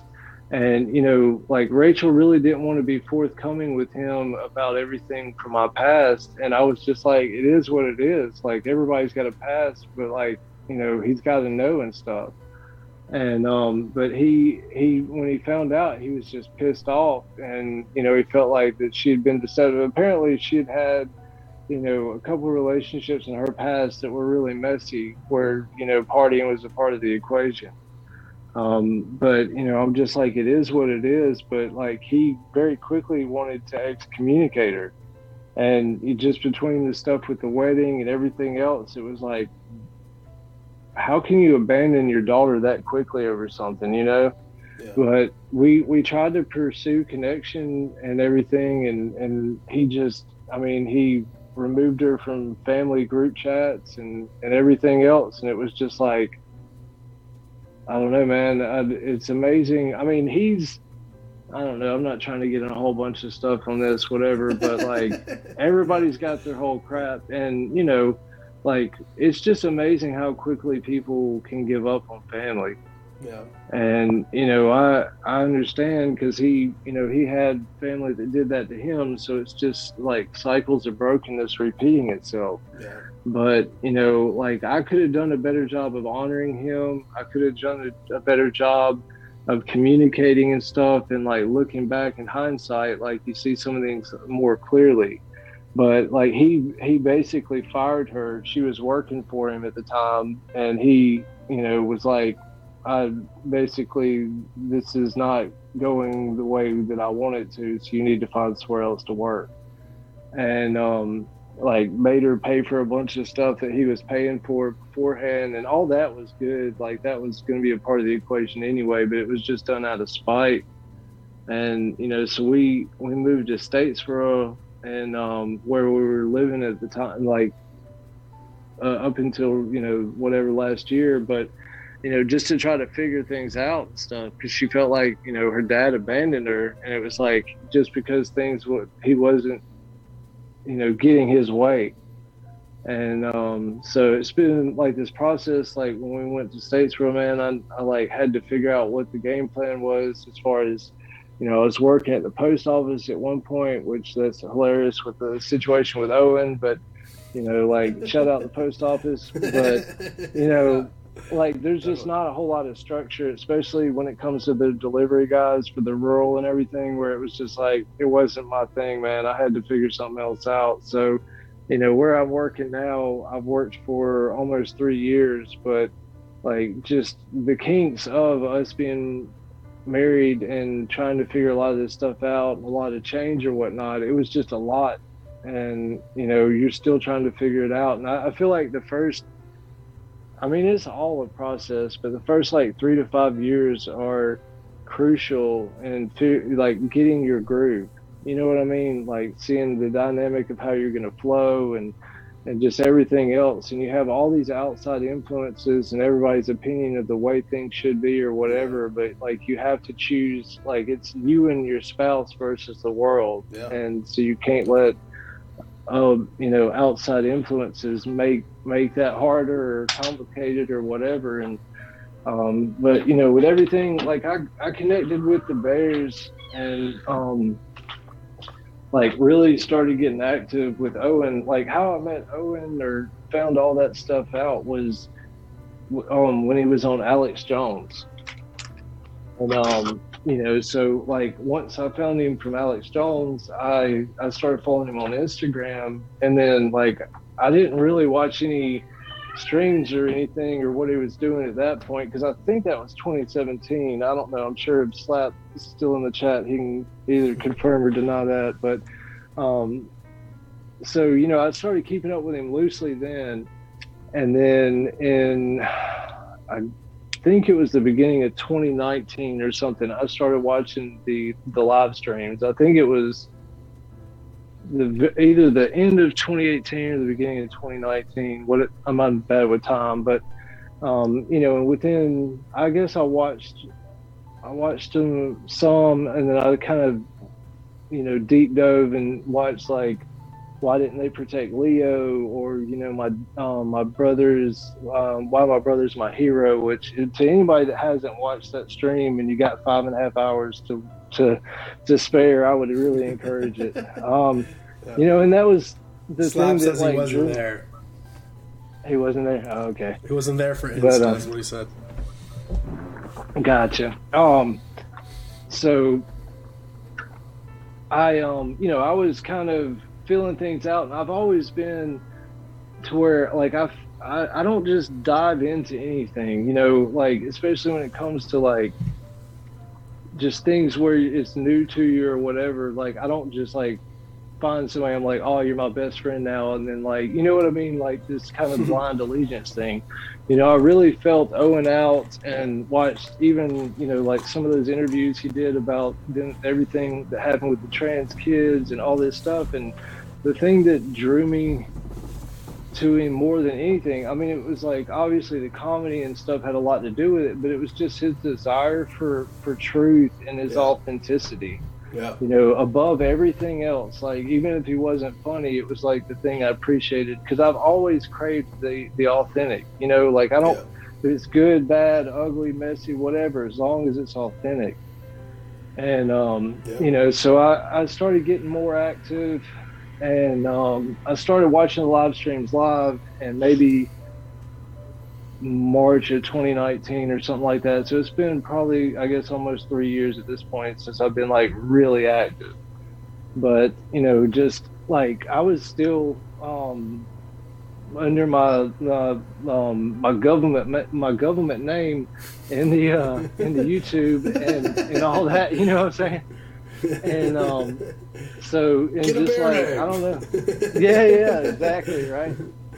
And um, but you know, and just it was just like always. I've always been myself, man. No matter like the dynamic of whatever I'm going through, whatever. I've always had this like desire to pursue the Lord, and then this desire to like experience what's real of life and to have real relationships with people. And you know, that's I mean, God, God had a different path for me to get to the Bears, but you know, it's like I I came from the position of pursuing God, and then all the the stuff kind of revealed itself with the nonsense where a lot of people are like the nonsense is taking them to to connect with God. You know what I mean? And it's like if you pursue truth long enough, I believe you're going to encounter God. So, um, yeah, but absolutely. you know, it's just it's just been this process of the last. Again, I'm trying to wrap this up. I'm making a four-hour testimony. Oh my God, I've been almost talking two hours. Jeez, but um, but I'm freaking just throwing up over here, but the, um, great. So, um, where was that? Oh, so like you know, I've always just wanted that that real authentic connection and just people to be themselves or whatever. And you know, the last couple of years, it's been this process of with everything going on, we've all went through this like extreme. I mean, I don't even know what to call it. This like ceremony slash MK ultra ritual slash whatever. Like you know, and yeah. it's like what, psyop. What do we do? Yeah, psyop. I mean, all the words, man. Like red. It was like was a political. Flag? It was like it was such a perfect storm of it, like physical, political, economic, but spiritual too. Yeah. So I it's been a wild ride. Yeah, I've, I've just been, been like, tested and tried in many ways. Yeah. well, and so to to full circle everything with everything that happened with the church, right? So, and I guess it was 20, actually I think it was 2019. The church actually found out and it was exposed that three of the main couples, including the pastor's son and his wife, another guy that was on worship and his wife, and then another couple that were all of them were on the worship team, were having an affair. Like one of the guys was hooking up with one of the other uh, guys' wives, and, and dude, and but that was exactly what I warned them Gosh. about. And you know, it broke my heart, dude, because there was like, you know, the church had grown to be like close to 400 members. And i mean it's not about a number thing but like it was an active you know like people were really trying to pursue the lord. And it, it literally destroyed the church broke so many people's heart made so many people angry and disillusioned to god. And then the pastor the like top dude that i talked to or whatever they had stockpiled money for i don't know at this whatever i guess about a year but they had saved up over eight hundred thousand dollars cash in a secret account, and then presented it to the the members and the elders, saying that they deserved that, and they were going to quit being the pastor and move to Orange Beach, Alabama, and quote unquote retire. And the and the church and everybody in the church let them do it. They took the money, they destroyed the church. I mean, dude, even talking about it now, it's one of those things where I don't even care that I was right. Honestly, it breaks my heart that I was. Yeah. You know, and just because I know so many, even I have a relationship with a bunch of people that are still in that circle, or you know, the people from that church that, like, I love them, man. And it jacked a lot of them up. A lot of them are to this day angry at God because somebody misrepresented him.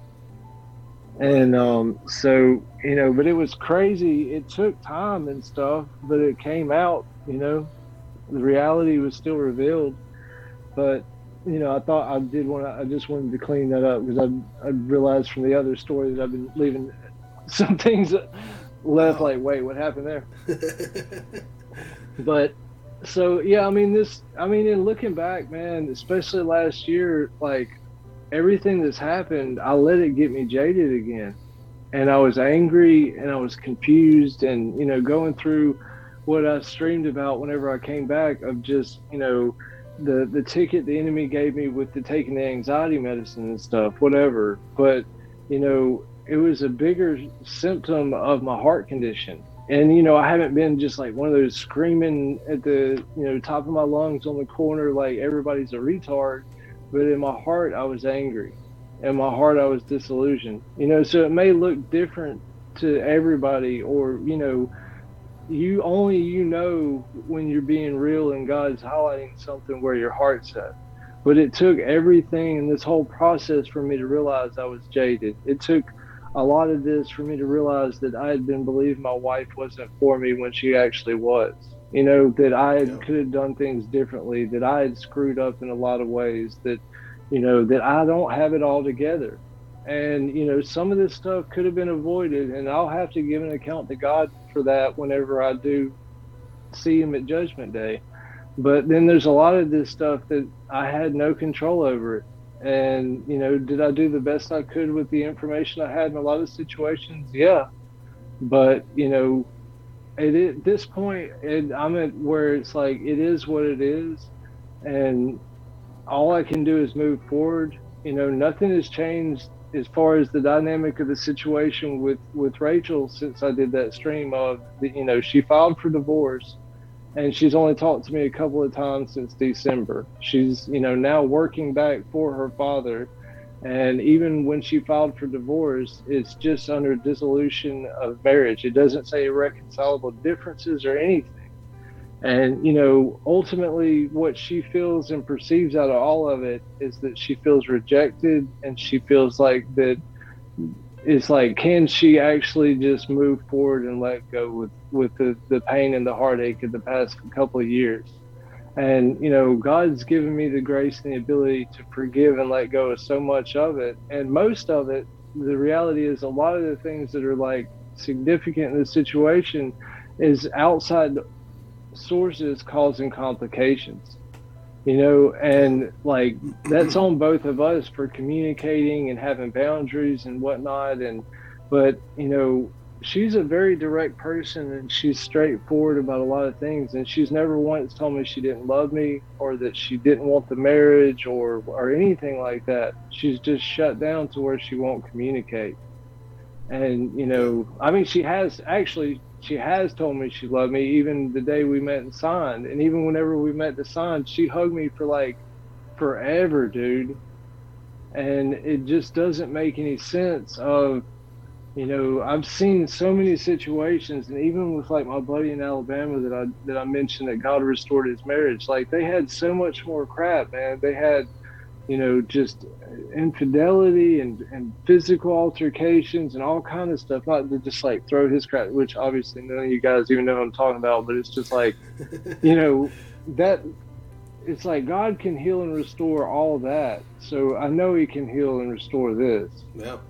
It's never you know what late. I mean? Yeah, it's never too so, late. And you know, I I was at a point, and you know, I've went through waves and, and times of like just wanting to like let it go or just wanting the finality of some clarity. It's like, well, if she's not going to allow the the marriage to be reconciled, then I want a wife who does want to be married. You know what I mean? Like I want somebody. I like I deserve to be loved too. Like I want somebody that's gonna, you know, that wants to be happy and wants to be in a committed relationship as well. And you know, it's been a process of me. I mean, a lot of it. I mean, even realizing that I need people and that I'm, you know, because I've always been a very independent person, man. I don't like relationships or whatever. Like I don't just burn relationships, but like I'm not gonna freaking like I've never went back to an ex. You know what I mean? And yeah. like even with everything that happened with this, I was just such a place of being angry and hurt and confused that I was just ready to be done. And then God just like pulled the scales off my eyes, man, and just showed me everything. It was like, man, the demons have been having a field day. And it's like, well, what are you going to do now? And then it's like, make it right. You know, no. like take ownership of your crap, humble yourself, like really be willing to walk in love and compassion. And then, if nothing else, then you've done everything on your side to learn from the situation and, and get the healing you need and the forgiveness you need. I need, like, I realized so much of I needed to forgive myself like I was beating myself up, man. Even when I took a break, like you know, I know people didn't know what was going on or whatever, and they they could just their imagination can run wild. But it was never about anything but me not knowing what to do and just feeling like I'd failed. Yeah. And you know, it's like, where do you go from here? Or, you know, just like I don't. Even if somebody, you know, is able to look and and see everything and be like, well, he's human. It was like, well, do I want to follow somebody that made that many stupid mistakes? And then God's like, dude, if you look at the Bible, if you look at everybody in the Bible and how screwed up they were, and God still used them. And I was like, you yeah. you make a good point. The big like, collection no of God. failures and mistakes that is dude. the, Old Testament. yeah, exactly. It's like so many red, like the old red flag special, you know. but but God used them anyway, man, and I believe yeah. a lot of them did. Even if they made stupid mistakes, even if some of their choices were intentional, and they were just trying to do whatever they wanted. Like God still flows through all of it. Yeah. And you know, it's not an excuse or a license to sin, and that's one thing I love that Owen says and stuff, man. Is I really, I strongly believe in holding people accountable yeah. And and I believe that you know grace empowers you. It doesn't. It's not a ticket to do whatever you want. Absolutely. Um, yeah. You know, but it's there's still a, a, a flow and a fabric and all of it of having compassion for people and seeing that it's not about what we do that qualifies us. You know, like we can do cool stuff and God can use us and flow through us, but it's always Him. It's always Him doing all of it. So I don't know. That was, I guess that's kind of a, a loose weaving of the ADHD testimony. An old two hour rant right there. That was great. No, everyone loved it. Slapweasel said it's a good story, even though he totally wasn't listening. But that's a lie because he was totally listening because he was answering our questions and insights. And Coffee the Grounds Bear, which I agree, says uh, this is a wild story. Thank you for sharing it. There are a lot of people I know who can't bring themselves to tell their story like that. It's just true, yeah. Yeah, I, and I, I love Coffee Grounds, man. He makes great coffee, and he's a good dude. No, I mean I, I know who he is. I know Coffee. Um, yeah. So and when that so you, you is, mentioned it, and uh, it's I believe I'm pretty sure, I'm like 95% sure that it was episode 276 of Hanging with Bears. I think so. So if my audience wants to go back and listen, Roe kind of breaks down everything that he was dealing with for like the last year of his life.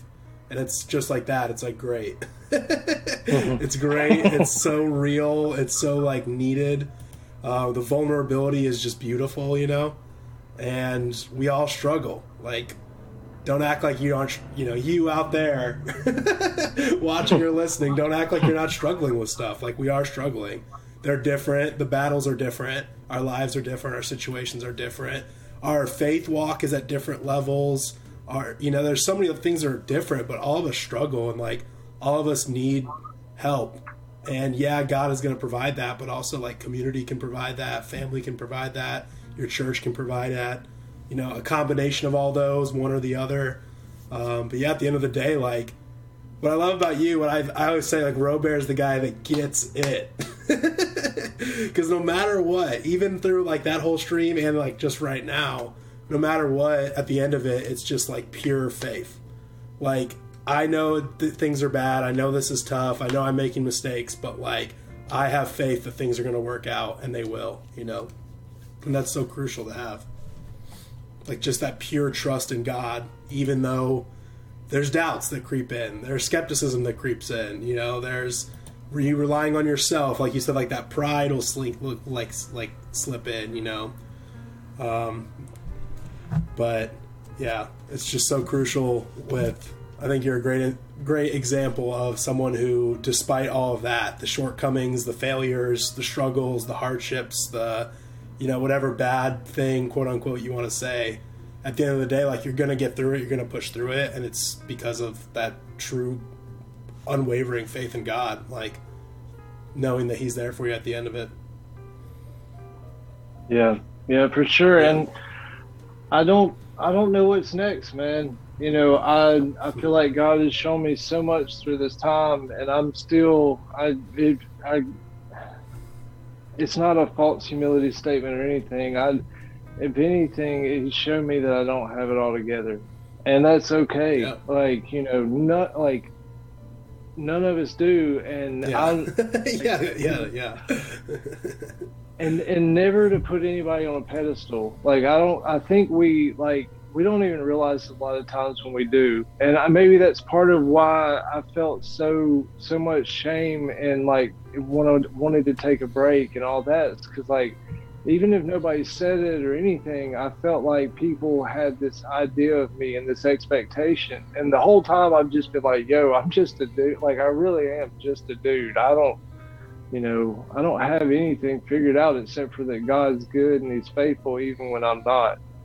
And, um, you know, so it really, I, it, it disappointed me and myself to know I'd let people down, even if they didn't even know the dynamic of everything that was going on you know, because I do hold myself responsible and I do, you know, if nobody else understands it, like I understand, I'm like, bro, you got to do better.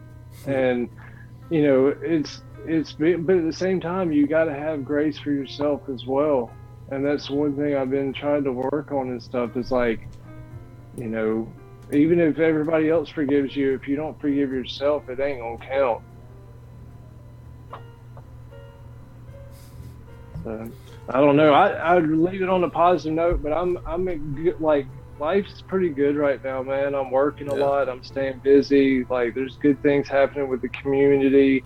Just you know, doing the hanging with the bears as I feel like I'm supposed to with that, like once a week. Um, just staying busy, trying to stay active, just encouraging people. And this is where I feel like to people that don't know me really well or kind of just know about me or whatever, I believe my main purpose and the way I fit in structure is to facilitate and to connect people to where they're supposed to be and fit and facilitate. So I'm all about, you know, like getting people to dream and then getting them to, to run after that dream and, and make it some reality and bring it to fruition.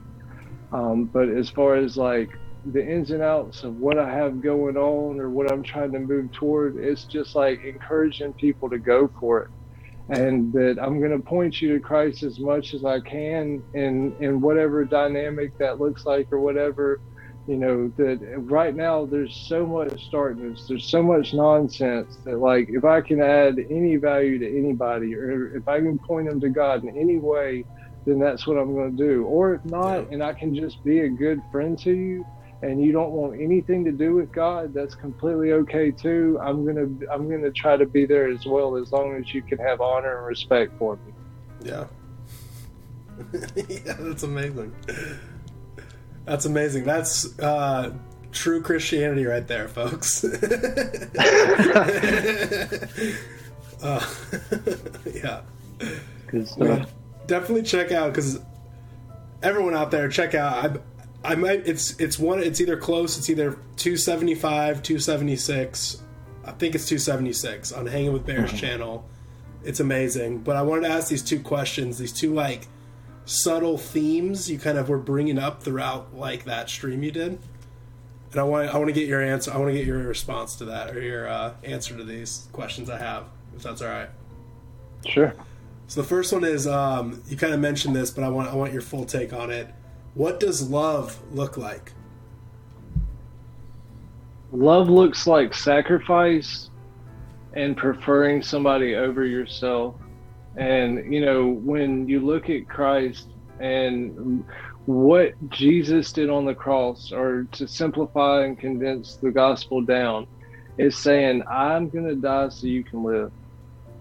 And to me, that's what love looks like. It's not. Yeah this fluffy thing or this like you know it's not a stinking um, hallmark movie or a hallmark card but you know it's yeah. it's it's getting in the mud with somebody saying you know when life's messy i got your back or even when yeah. you're mad at me i got your back or you know what i mean yeah. like it's and it's not conditional it's not on this thing of oh well if you if you if you're gonna do right by me, then I'll do right by you. No, like love transcends all that.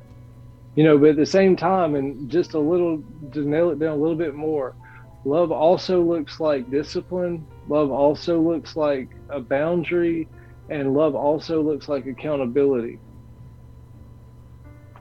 Yeah. That's awesome.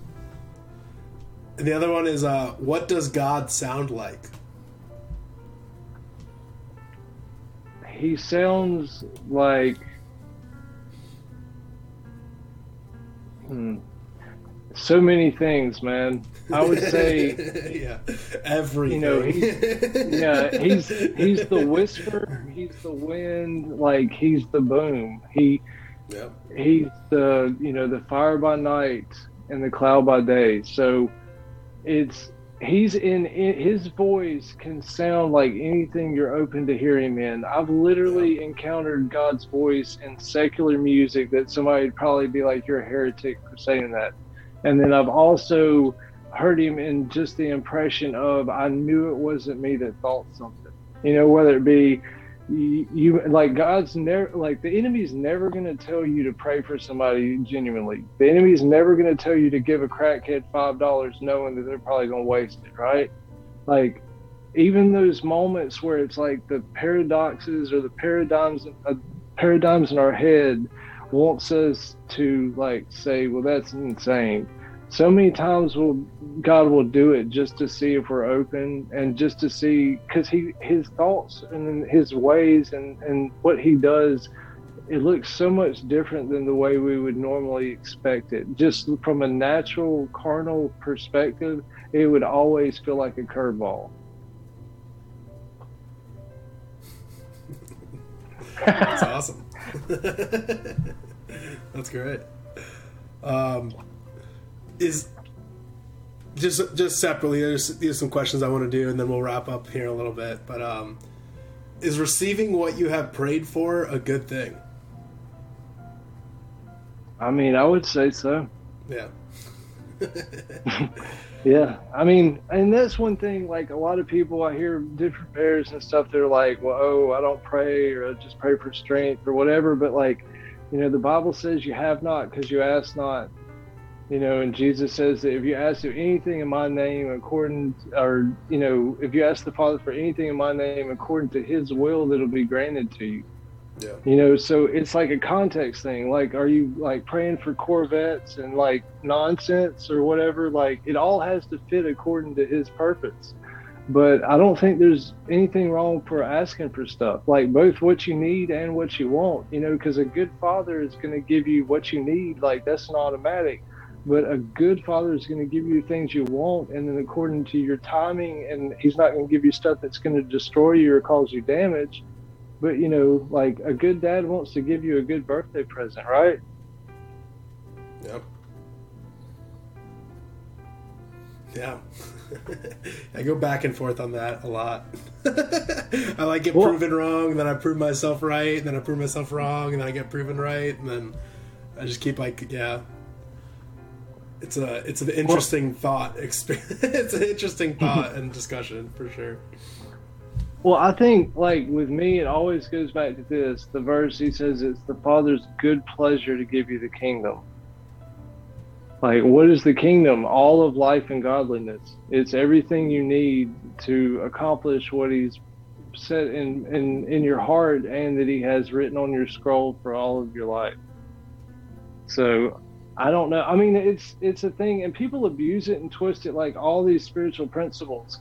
But I believe that you know it says that that you will be blessed in in the field and in the city. You'll be blessed coming and going, all this stuff. So it's not a material thing, though. It's a spiritual. It's a well-being and a, and a longevity.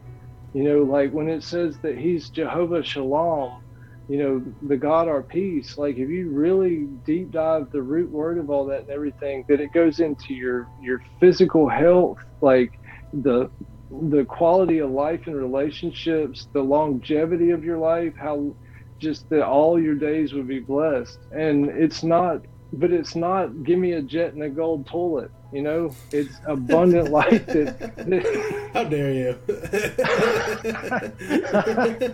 that, that should get a good response. Somebody in the chat will appreciate that one. Yeah. yeah. It's good though, man. Yeah. Do you trust God's plan more than your own? Hmm. I don't trust my plan. I'll say that. yeah. That one's fairly easy, but I, there's room for discussion. There's room for debate there, you know. but. Yeah, yeah, for sure. Yeah, no, I mean, I, I, there's always even with everything that's going on, man. I've had to learn to trust him at such a greater level. I don't, I don't know what's next, man, but I know he's good. And even, even if things don't work out and everything finalizes to for the divorce to be done with all that, like he's still the only answer I have to any of it, bro. Yeah. Can we as Christians live a conflict free life? Mm, I mean, well, it says that the gospel is an offense in and of itself.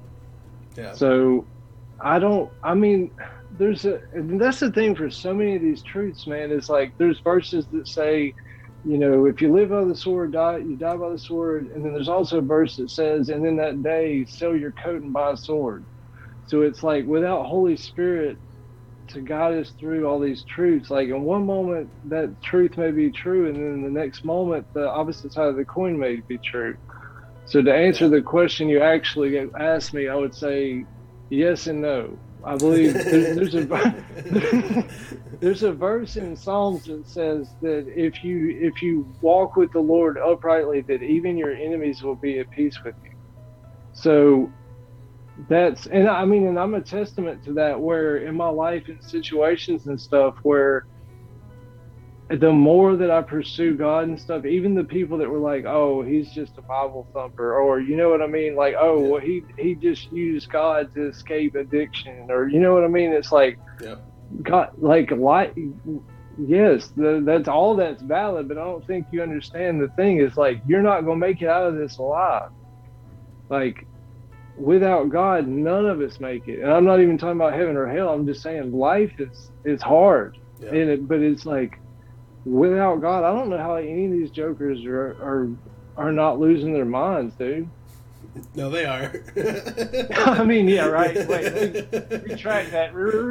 Yeah, so they're losing their minds because they got God. There will come a day when the world will go mad, and then they will point at the people who are not mad and say, "You are not like us. You are not oh. mad." yeah. Why are you not? Why are you not mad, bro? yeah.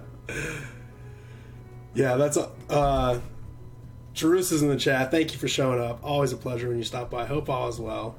And Slap Weasel said awesome. He said, um, "Conflict is the air we breathe." And mm. that's like such yeah, a for sure. simple and very profound statement. like Slap coming in hot in the chat. That's awesome. Yeah. But yeah, I I get what you're saying, and that's like such fodder for like atheists. Like, look at how the Bible contradicts itself, and it's like or it's right in both contexts, you know, or it's mm-hmm. right in different situations, or it's right in different, you know. I don't. I, I just have a tough time, like not a tough time, but it's an interesting time debating people about these like quote unquote contradictions in the Bible and if you are truly letting the Holy Spirit guide you, it's so easy to see that like they're not contradictions at all. They're just truths. And it's hard to explain yeah. them with words to someone that's so rebellious against God, you know, that just doesn't right. get it, that can't see it, and they just want like logic and reason and facts and science and math, and they want like you to explain things to them on a secular level, and it's like you just you don't get it, man. I hope you get yeah. it. Please get it. but I don't know until you get it like you're just not going to understand that like two things can be true at the same time like genuinely, yep. and that's not just some cop out or some excuse, you know. Um, yeah, well, I think people want so bad to be able to say something that's concrete or it's an absolute and that's the beauty of the gospel to me is it's constantly a paradox man and without holy spirit without like flesh and blood cannot reveal most of this stuff to you unless you're humble enough to say you don't have it figured out and then when you say, I don't know what I'm talking about or doing, then God's like, well, let me help you out with that. And then, it, and then boom, the scripture becomes alive. Yeah. Yeah. It's interesting in um, my, my uh, awesome like Bible study group. It's like, it's probably like 30, 40 people mixed. So it's like a two part, it's like a co ed group, and then we break off into like guys and girls and we have the in the co-ed we kind of don't get into these like philosophical theological debates, but um, you know when it when the guys are alone, it starts being some like awesome discussions about theology and stuff. And so, yeah. like a few of the guys are pretty much all Baptists. I guess some are probably Church of Christ. Some are kind of like similar kind of Protestant denominations, like Southern denominations. But this interesting debate kept coming up for like the last year about like the Calvinism idea, like the determinism. Mm-hmm. Um, like the Reformed Baptist, I guess, is like the official phrase for it. It's like the Reformed Baptist versus like mostly like Southern Baptists. And so that idea, and that's such an interesting concept because, like, the Bible again and again and again explains that, like, you were predestined to do mm-hmm. this and this and this. Like, your life has been planned out since the start of time. Like, there's so much evidence to support, like, the Calvin. How, I don't know, like, the easiest way to say it, but so I'll just say Calvinism, like that determinism. Yeah. Right. There's also a lot of evidence that says that, like, there's free will and that things are your choice and that God is letting you you know like from the beginning like man was given choice to do this and this and this and like you could take like the first four chapters of genesis and make strong arguments for both for calvinism right and for yeah. you know like and so what so someone like like doesn't get it that's not a christian that's not genuinely seeking truth and not seeking god in his right ways would say well that's a contradiction that means the whole thing's dumb and stupid and you guys are wrong or one of you guys is wrong and one of you guys is right, you know? Or mm-hmm. you can have these fruitful discussions where you're like, what if we're just kind of both right? What if yeah. it's so big we don't really understand it and it's fun to like kind of pick at the truths and kind of, you know, iron sharpens iron kind of in, in like different ways? But like, what mm-hmm. if this is all true? What if this is all right? Like, what if the answer is right. not A or B but both? you mm-hmm. know? Yeah. I just like I just find it really interesting because like you know people who don't get it are just so like you're both wrong or one of you's wrong and they don't understand that there's this possibility that like everyone can be right and that like at the end of the day God is right and I don't know if you seek him yeah. he'll show you his right ways. In time. Yeah, yeah. I mean, I think that really is it, though. I mean, I, I genuinely believe in both. I believe we are predestined yeah. and we do choose it. Yeah, and I think, I think that is a lot of these situations like that. I think that's the case where like that whole thing of seeing different angles of the same thing, so you're not seeing what the other person's seeing, but neither one of you are wrong.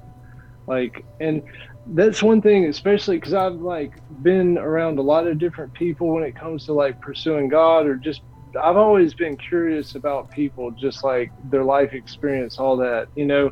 And so it's like, what what is that driving force for you to see the world through that lens and then you know like a lot of times there's value in it and people just don't even like whatever you don't have value for you're not going to be able to receive from so you know it's like the same thing of the language of the way god speaks to people. You know the way he talked to abraham or abram before abraham that you know he said that your descendants will be like those of the stars because Abram was was a star worshiper and you know just going back to all the even the nonsense with all the satanic goobers that are saturnists you know whatever it all goes back to that you know but he's like yo i'm going to come to you in the language you're open to me talking to you in yeah. you know it's only your pride or like your ignorance or whatever that's going to keep you from me showing you like everything in a new way.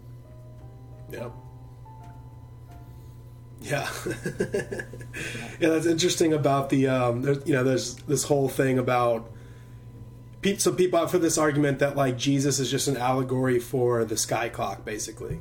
You know that like the, all this all these astrological signs you know there's 12 zodiac symbols that means that the 12 disciples are this, you know and I've heard right. it framed as this, like, basically this argument that, like, the Bible is fake and that Jesus is an allegory and it's all fake and it's a story. Mm-hmm. You know, they're per- they're personifying the sky, but they mm-hmm. don't factor in the like the fact that like the story is real and also the sky is predicting that story perfectly.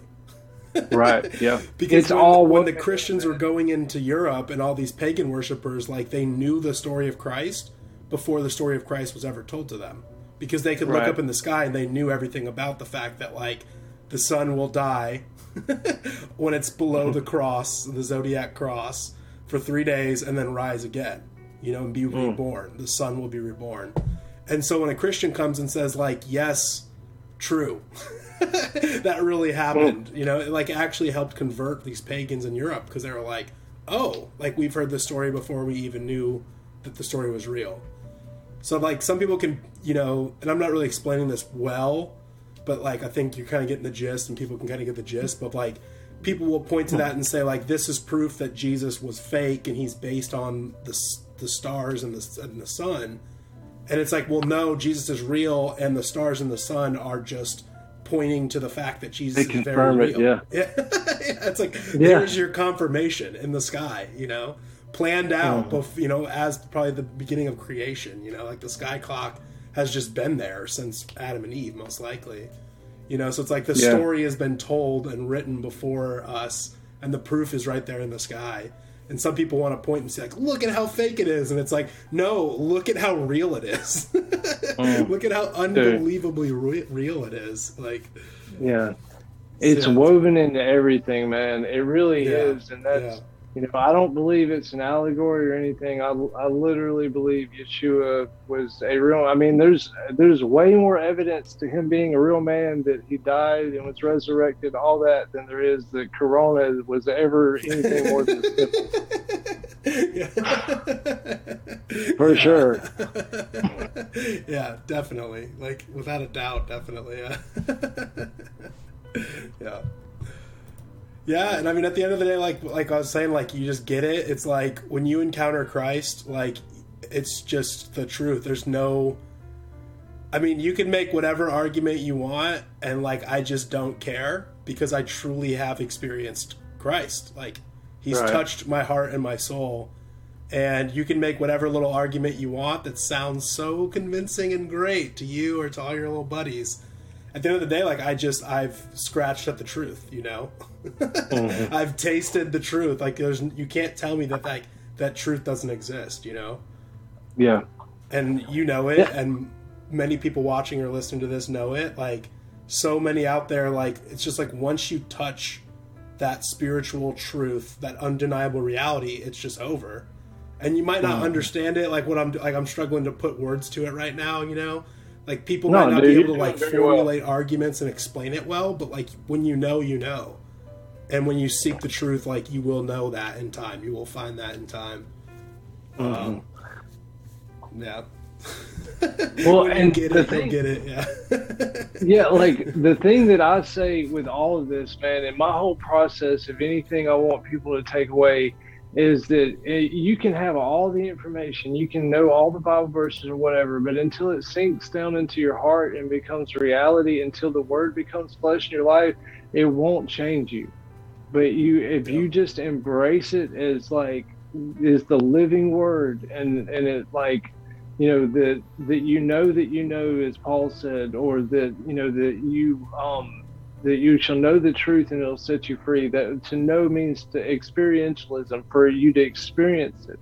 And like this one thing is like a weight of nugget, like really strong rhetoric of that a man with an experience will always defeat a man with an opinion. So, you know, we've encountered God.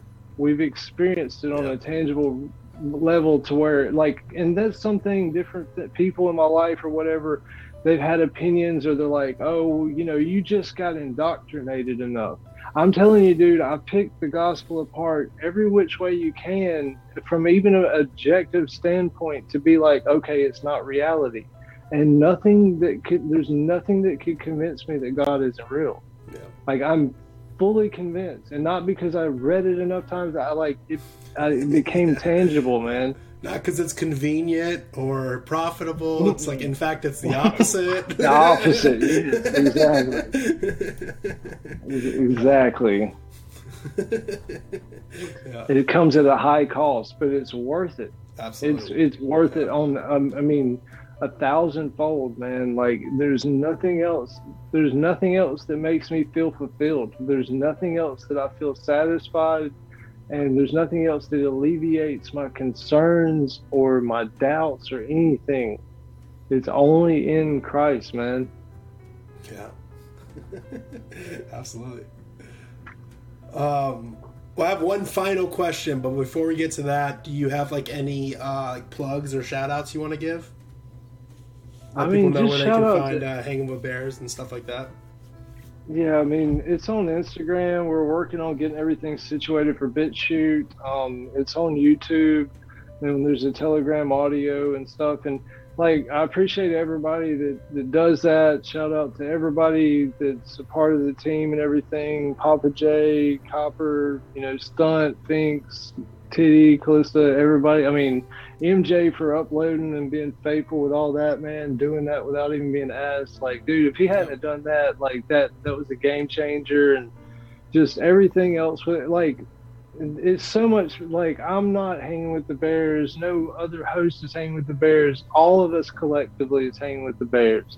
Yeah. Like, yeah, I facilitated and created an atmosphere and an opportunity for it, but you know, like God wanted us to develop bigger communities. So, you know, it would have happened one way or another regardless, you know, and I'm honored and I really feel blessed that, that God did the way it did and things have worked out and stuff. But, you know, it wasn't because I'm so brilliant and I, you know, like I, it just, he was like, all right, I'm to entrust you with this and just be faithful with it and um, you know and even when i took a break and stuff like i wanted to make sure that it was stabilized and everything before i took a break and actually i waited to do that until i felt like it was a good place because i didn't want to jeopardize or lose what we had with it you know even if i was going through turmoil or anything like that you know, I really do value this community so much, and I'm very grateful for Owen and everybody else that is a part of it and who's added value to my life or made me laugh or any of that stuff.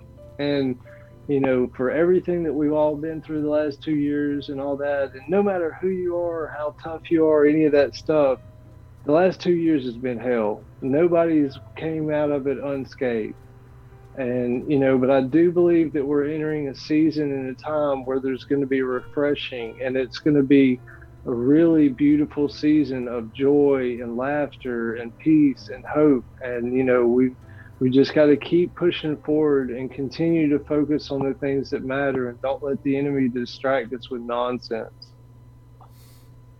yeah definitely that was amazing that's amazing. Uh, it's amazing. yeah, amazing. Uh, right on. Well, my final question is: Did you have a fun time tonight? Yeah, man. I, like I've really enjoyed this, and honest, like I'm, I don't, you know, with a lot of this stuff, even with like hosting the one night and stuff, I'm, I don't know, man. I'm still working through stuff, and I and I'm trying to be obedient and everything. And what, like, absolutely, dude. I really appreciate you um, and uh, offering for me to do it and invite me and, and all that. I one, I really appreciate you, all the stuff you do, your streams, just the insights in general. I've always got a really great vibe from you, and just felt like you were a really solid, just authentic dude. You know, even before we ever like streamed together, any of that, where it was just kind of in passing, we would talk. And you know, I I feel like I'm a pretty good read on people and stuff. So you know, whatever. That's obviously me quote uh, co-signing myself, but like just saying, you're a solid dude, man. I really appreciate the stuff you add to the community and and just everything with all that. So yeah, man, I, any way I can support you or anything like that, you know, I'm always here to do it. I'd love for you to do another hang with the Bears soon and stuff, and just yeah, it's. I'm just grateful that we have so many really solid people in the community now, man. And even Owen saying that the other day, reflecting on the nonsense that happened with a lot of the goobers that that you know spiraled and stuff. Like, yeah. you know, there there may be some kinks to work out in the future or whatever. Who knows what's to come? But man, we are surrounded by so many awesome people in this community. Yeah. And none of us are perfect, and none of us have it all together, but we are building and growing, and we really have a strong fellowship right now, man. Yeah, yeah, it's yeah, it's it's amazing.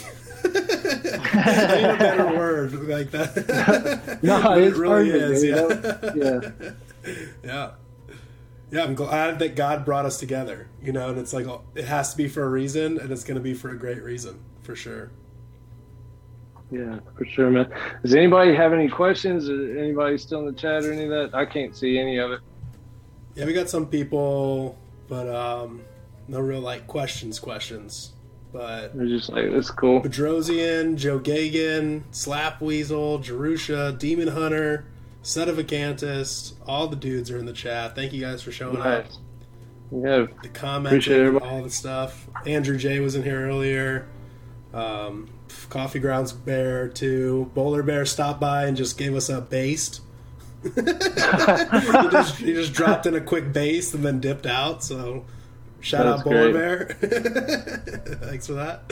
Uh, my girlfriend was in the chat. Amish Bear is in the chat. Yeah. Thanks everyone. Cool man. Yeah, thank you awesome. for coming on. This was amazing. Yeah, man, for sure. Well, sweet. Um, yeah, I don't know. I don't I, I got. I'm just doing the one night a week and just just keeping my nose to the grind right now, man. Like whatever's gonna come, whatever's next, I'm with it, dude. Love that. That's the way you gotta be, for sure. You are watching or listening to the Jonathan Corey live stream. Be sure to follow and subscribe to my channel wherever you are streaming this and on any of the other sites that you happen to use as well. And be sure to leave some comments or reviews, it would really help me out. You can find my streams on YouTube, Twitch, DLive, Odysee.com, VK.com, TV.gab, BitChute, Rumble, and on all of the podcast apps. You can read my blogs at jonathancorey.blogspot.com. My main links are at linktree slash Jonathan and you can find the rest of my links, my older secret content, and my guest appearances on other podcasts or streams at jonathancorey.com.